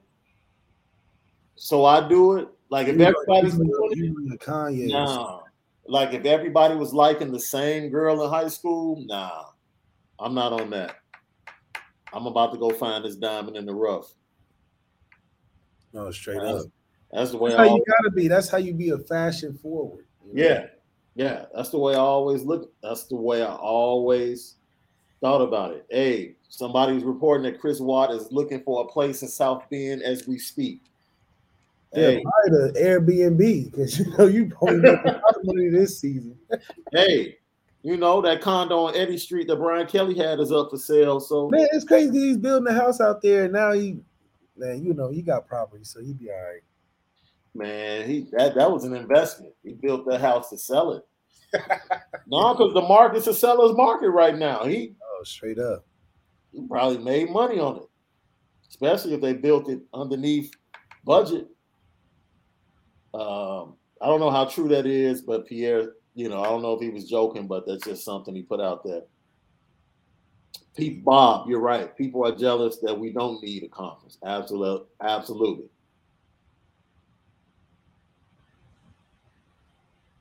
Yeah, man, I'm excited for this season, man. Your boy Drew St. Blaze said he respects Rutgers. Yeah, but Ohio State doesn't. Like you can respect Rutgers all you want to. But I was talking. Like, I was talking to a Michigan State guy today. He said the only reason why they really don't like Michigan is because Michigan don't think about them. They think about Ohio State, and they mm. take that disrespectfully. Ohio State don't now they care maybe about Michigan now, but they ain't cared about Michigan in a while. So Ohio State has no competitor right now. Yo, that is breaking news. Um, crazy. Bronco Mendenhall has stepped down at the University of Virginia. That's unfortunate, man.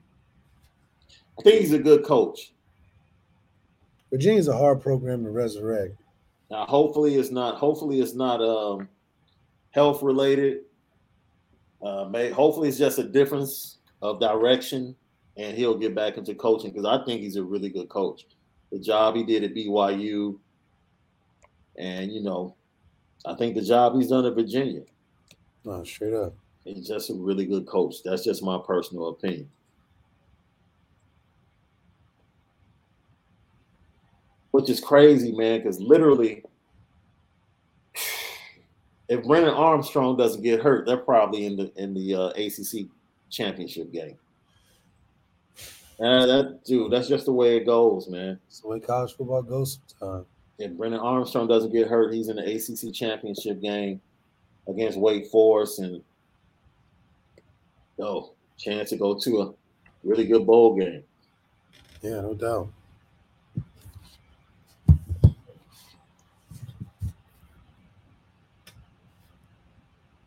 And people are still asking, was Kelly recruiting for LSU? Indirectly, maybe. Maybe. He probably told him, you know, wait till the end of the year to commit or something, you know. A crazy boy.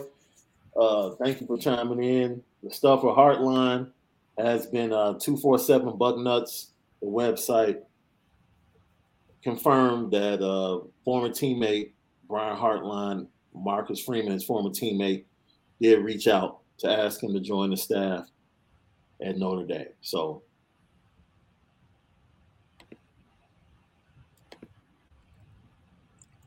So, what do you think about? We talked about the offensive line. Let's go to the defensive side of the ball. Let's go to the secondary. Um, we thought Cam Hart coming into the season could be what he ended up being. for this team as far as a number one cornerback with Clarence Lewis, TaRiq Bracy, the youngsters we saw come on, Xavier Watts, Ramon Henderson late in the season, and definitely the recruiting class, which has a really good, if they can, you know, Devin Moore might be gone, but if they hold on to the rest of the DB commits, you know, how do you see this DB room in one or two years? Is it national title level? Yeah. Yeah, I agree. I mean, I think Cam Hart, the thing I like about Cam Hart is that now, with how the position is of the team, I think he's going to be in a leadership position going into next year for those recruits coming in that are his guys. Coach Freeman's really going to lean on them on mm-hmm. that aspect, which is going to make his game better. I think he's going to smooth out his game. He's going to make a lot more plays next year, being smarter, more have more experience, and he's going to be a leader. You know, I think if anything, what I would want to see at the end of the spring and heading into the summer is who are the who are the pop out guys that are going to be on Marcus Freeman's first first team? Like who are the leaders? Who the captains going to be? Who the standout players going to be?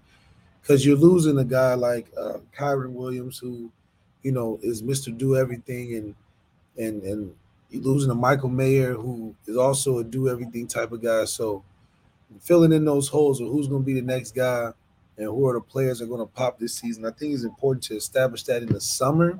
Yeah because when you hit the season, you got to want to, you really want to get rolling, especially with a tough game being Ohio State first. Uh, shout out to Michael Johnson. I see that comment. What's up with Jaden McGee? He's from Naperville, Illinois. He's from Naperville. He goes to Neuqua Valley out in the suburbs. Uh, Valley, he's about six one. I give him six feet. He's about 210. Athlete, wide receiver, running back, they put him in a quarterback, does a little bit of everything. Fast, shifty, quick, more than straight line speed, quick, like can make you miss. Yeah. You know, catch a uh, screen pass, and next thing you know, it's a seven yard touchdown. And he was doing that as a freshman. So he's really young, got put up on the varsity level really early, made a difference. They had a really good scheme. They're out there in the tough division uh, out there with the uh, Naperville, Downers Grove, those teams. Some very competitive football out there. So he goes up against really good competition. And um, he's just going to be a really good kid. He's going to be a really good kid. He reminds me of the kid that Notre Dame missed out that ended up going. It's so funny because uh, this kid went to, what is the name? Lincoln Way. Mm. Lincoln Way East uh, it came down in between, I believe, Alabama, Michigan, and Notre Dame. He chose to go to uh, Michigan. He ended up scoring the first touchdown for Michigan last week in that game. AJ Henning. AJ Henning. AJ, okay, cool. AJ Henning. And he's the same, he's the same type of athlete. Mm-hmm. Same type of athlete. You can put him in the backfield, split him out, put him in the slot, but just give him the ball. Give him the ball, and he'll make things happen He's a similar athlete to AJ Henning, but he's probably a little bit tall. Yeah. A little bit because AJ is really like five nine, five ten. He's about six one. I'll give him six one with some more time to grow because he's class of 2023 and he plays good competition. So definitely a recruit that Notre Dame needs to uh, sink their teeth into.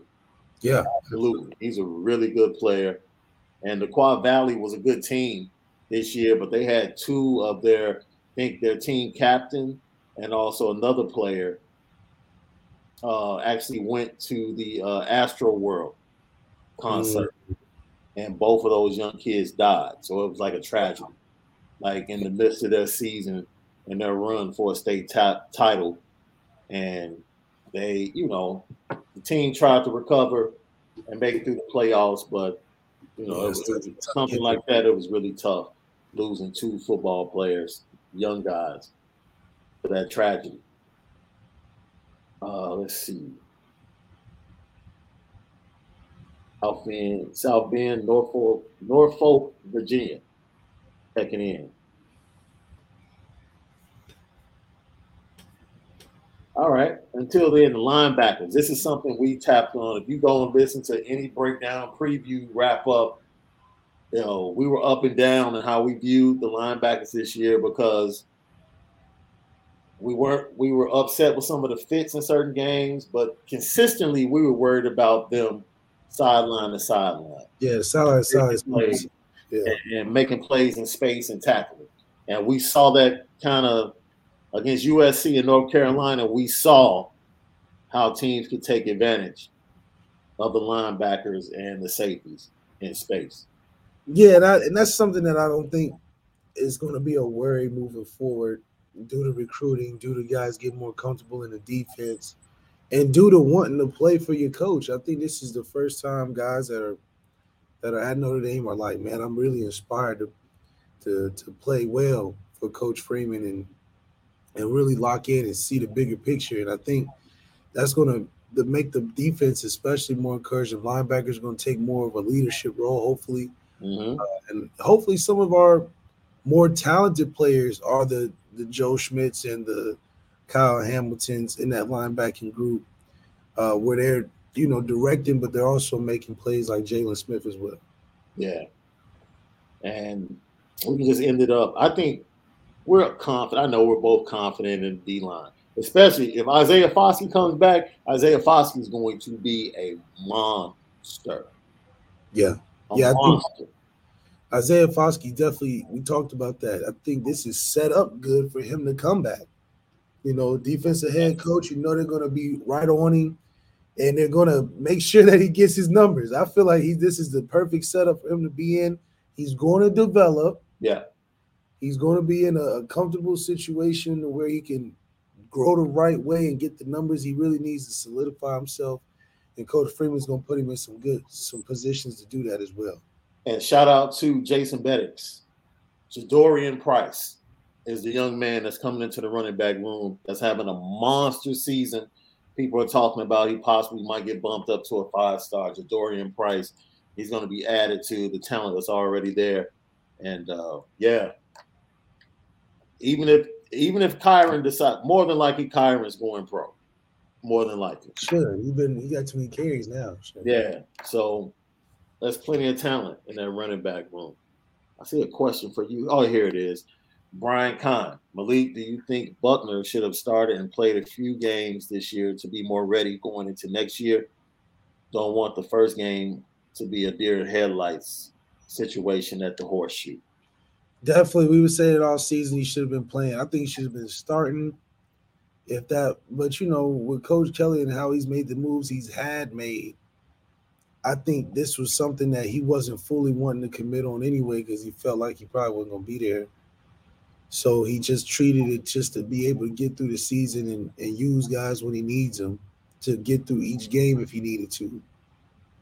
I don't think it helped Tyler develop in the right way. I think it all depends on how the spring is carried. Is he going to be treated like a starter day one?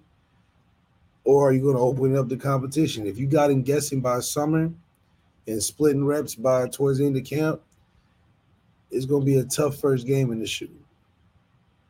Yeah, that's a tough venue to play. Yeah, but, but you know, I think if but I think I think he's walking into I think he's walking into the horseshoe with some studs at running running back and, and a really good offensive line. Like he's gonna have to throw that thing for yeah, sure. He's gonna have to throw the pill, but he's gonna have some weapons though. Michael Mayer still be here. He's gonna have some weapons. Just the environment itself, the first game is a lot, a lot into it. I think it is gonna be important for him, like we talked about earlier, to really dive into developing what it week to week looks like on yeah. breaking down a defense, knowing what you're good at and what you're not good at. That's always something that you want to continue to get better on because that's the stuff that realistically helps you in a football game. There's one thing to know the plays and go in there and run hard as hell. But then there's another thing about winning the game and and having the game plan and executing to get you there too. So here's one for you, bro. Do we this five seconds is real quick. There you go. You read it because I he might get better or he might quit where he's staying and what. So that's all it is with that. That's he all he, he, he ain't got no choice. I tell you that. He ain't gonna put that product on the field next year though. they won't allow him to do that. That's all he gets from us. Travis Chapman chiming in. Thank you, Malik. Truly one of the best talents in ND football has seen. Miss you, bud. Hey, miss y'all boys too, man. Look, we're gonna be back, back before you know it, back and black. You know. Yeah, I think we brought up Chris Tyree in the running back room, didn't we? Yeah.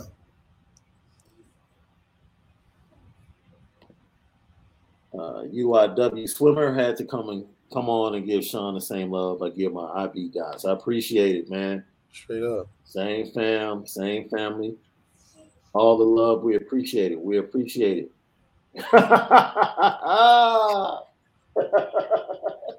Nah, I think Coach Martin made Gunner transfer. I think you know, I, I literally I stepped on the campus about, Coach month. Chuck, Coach Chuck was on Chuck was on him like that.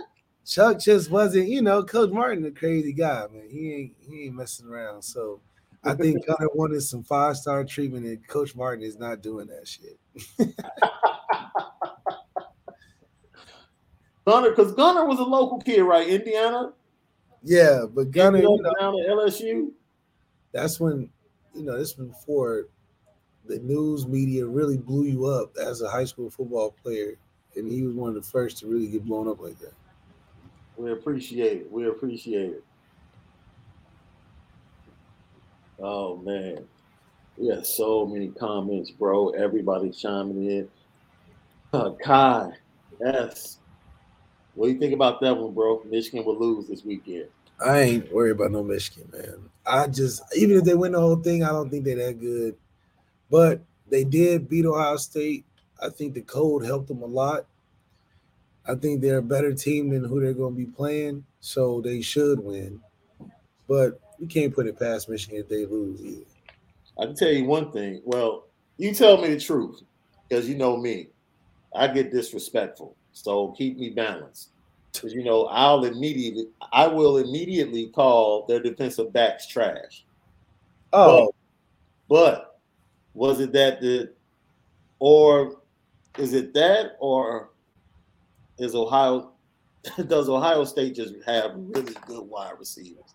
Because I'm watching that game and I'm like, if it's not snowing, if it's not snowing, the game is a is like Michigan State was. I Yeah. really think you know you got a kid from the Calabasas, C.J. Stroud, throwing in below temperature. He ain't used to that.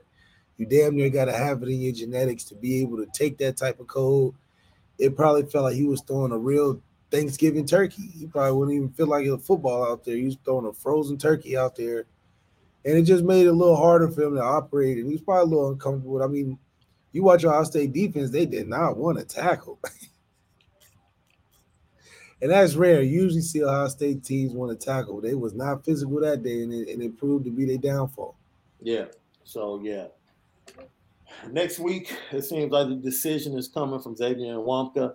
And his dad has always been Notre Dame, Ohio State, Iowa. All right. And I think from what we've heard, his parents, his mom, prefers Notre Dame. Now let's try to finish up. Um, would you consider Spencer Rattler new transfer portal, bro? Yeah, I would. I think he would fit in great with Marcus Freeman. I think it would be shoot. You talk about a dangerous team. I book us for a championship. We get Spencer, and I think it would be a great mental space for him to for Spencer to be with Marcus Freeman.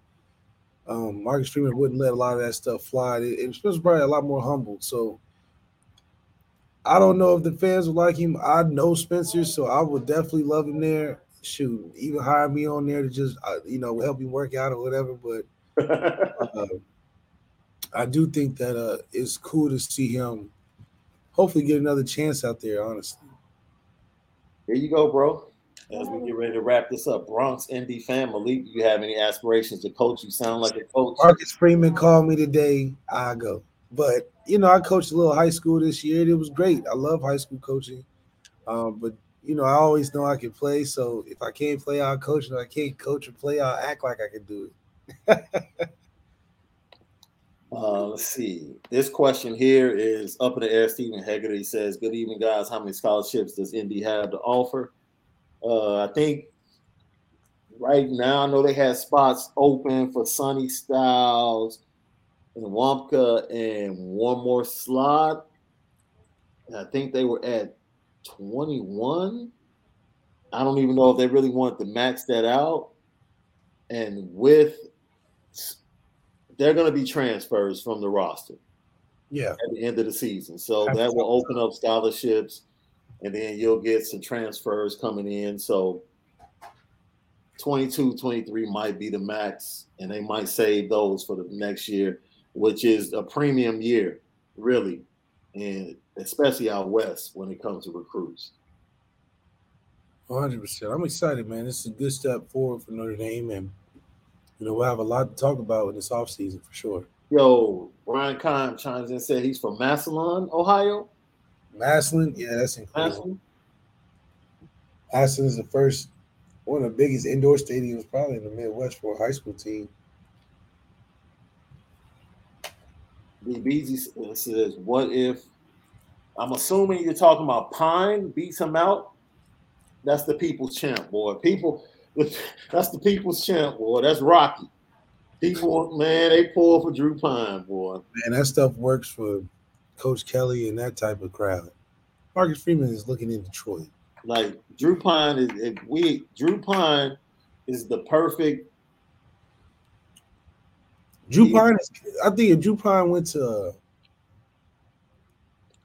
Illinois, if, if Drew Pyne went to a Wake Forest, you know, ACC type mm-hmm. of team, he'd be yeah, all right. Yeah. Louisville, you know, I think Drew he's not bad, but yeah, we're trying to we're trying to win national yeah, yeah. championships. Is Drew a national championship quarterback? All right, let's think of national championship quarterbacks. Yeah. Is he a Mac Jones? Is he a Trevor Lawrence, a Justin Fields, a Deshaun Watson, a Cam Newton, a Jameis Winston? Is he a shit, a McElroy, a Tua, a Jalen Hurts? Is he yeah. that? If he is any of that, then maybe. But you know, it's it's not easy winning the college football national championship. Now, I'm not saying that he can't do well any at a whatever, but I'm just saying for this team, we're looking for a slam dunk. You're right. Yeah, Gunner did trans. He transferred to Cincy. Wow, the irony. What did? Wait a minute. I know LSU was involved in that somewhere. Was he originally committed to LSU? He committed. He committed like 15 times. So. Right. Right. And once again, if Notre Dame can get a franchise quarterback, we thank you, 20 JP. Look out. It's really not about a franchise quarterback. It's just like, yo, either get a great college quarterback or NFL franchise quarterback. It's one That's of the other. One of the other. Probably going to win a national championship Drew Pyne putting in work. I mean, shoot, we'll see. We'll see in spring. Told you, dude. That's the people's champ. I don't mean the national champ. We the people champ. ah, yo, we appreciate you guys for hanging in with us, man. We gave you two hours because we owed it to you. We owed it to you. We kept the promise. Came on extra late, and then we hit the replay for you this morning at 10 o'clock for those of you that weren't up, up late. And uh, we gave you two hours, man. We talked about what's next, talked about each unit and whether or not next year there'll be national title level with the talent that's there, including the talent that will be coming in in the recruiting class. We talked about Brian Hartline possibly joining the staff, Chris Watt being the O line coach, along with Harry Hiestand possibly being some type of consultant to help him become acclimated. And uh, we answered your questions, you know, and shout out to Bronco Mendenhall, man. I hope everything's good with him. Straight really up. good dude, really good coach. Like I just hope everything's good with him. And we thank you. Don't forget, subscribe, share, like, hit the notification button. Follow us on Instagram and Twitter for updates each and every day at Lucky Lefty Pod and then Lucky Lefty Podcast on the YouTube channel and search A2S Network for our Apple for our podcast loaded up on Apple Podcasts. So for the original Lucky Lefty himself, Malik Zaire at Overtime Malik, I'm Sean Davis at SD2 Mics. And I think the next time we'll talk to you guys will be after the press conference. Yep. Oh, let me go ahead. Give me your picks, bro. Um, Michigan, Iowa. Who you got? Michigan will win. I got that one. Cincinnati, Houston. I got Cincy. Baylor, Oklahoma State. I got Oklahoma State. I got Baylor. Mm, I got Baylor in that one. okay. I like the quarterback at Baylor though. He's not bad. Wake Forest and Pitt. Wake Forest. Mm. Mm. I like Wake Forest. I'm I'm gonna go ahead and go with Narduzzi and the crew. I'm gonna go with Kenny Pickett. Oregon, Score enough points though. Oregon, Utah in the rematch. Utah. Utah banged them so bad, they just pushed them around. Know, Uh, yeah, Oregon's never been a tough team. Utah's always a tough ass team, yeah, yeah, especially agree. when it's late in the season. Yeah, yeah, yeah. I was, I was, I agree. And dude, look here, man. I can't wait to watch this one. Is this is gonna be a bloodbath. I've been waiting for this. I've been waiting for this. Waiting for this. Georgia, Alabama. Georgia. I mean, damn, we already got them winning the whole. I got them already won. Dude, look, for those of you who don't know and have not followed us, You're just jumping in. We crowned Georgia the national champion like five weeks ago. like you know, we I, just did. I'm And it's like it's like you just know, just watching like LSU in the middle of that season, you were just like, okay, yeah, they got the pixie dust. yeah, they It's the same thing, they're just too good right now. Like bro. just- I didn't I didn't realize they were at they were averaging forty points a game offensively, bro. yeah, I mean, when you get turnovers and three and outs all day, you got all day to practice offense. And they got your boy back, George. Hey, You got your boy. That's why it's, back. it's, it's no question. You got the best receivers in college football out there, George. Man, that's my guy. I love George Pickens. got your boy Pickens back. Stetson Bennett is putting up forty points a game, man. Looking like Tom. Brady's Peyton Manning and Tom Brady out there. Stupid. They scoring forty and giving up six. That's crazy. That's a that's a real Rudy movie right there because he ain't look. yeah, yeah. That's the reboot. Rudy Bro, reboot. they are scoring 40 points a game and giving up six. and they had a three couple three or four shutouts. Like these are this is an NFL team. Yeah. So that's your national champion. We're just playing it out. Yeah, we just wait to see what happens after Unless that. something like tragic happens. So yeah. Because it's not even about injuries with Georgia. They still winning with injuries. Yeah. So, Alabama, like, dude, Alabama's only getting six, six yeah. in that game. I'm Yeah. like, take Georgia. Al- Yeah. I don't see them being within a touchdown of Georgia. Not by the end of the game. I I just mean, hope we'll see or we'll see how good Bryce Young is. That's all. no, bro. I just hope he survives the game. Georgia's nice, man. Because I saw the pressure that Auburn put on him. Georgia whooping ass. So we'll see what happens. We'll see what happens. Much love to everybody out there Lucky Lefty Nation, man. We appreciate you. And until we'll talk to you the next time, Jack Swarbrick walks up to a podium. That's where you'll see us. Hopefully it's tomorrow or sometime. Uh, hopefully it's tomorrow sometime. You know what? Jack Swarbrick might, this is the type of dude he is. He might say, let's wait until after the conference championship but you need to go ahead and let that make, be made known Yeah. before the weekend, in my opinion. All right. So to everybody out there, man, have a great evening. We'll get back at you. Lucky Lefty Podcast.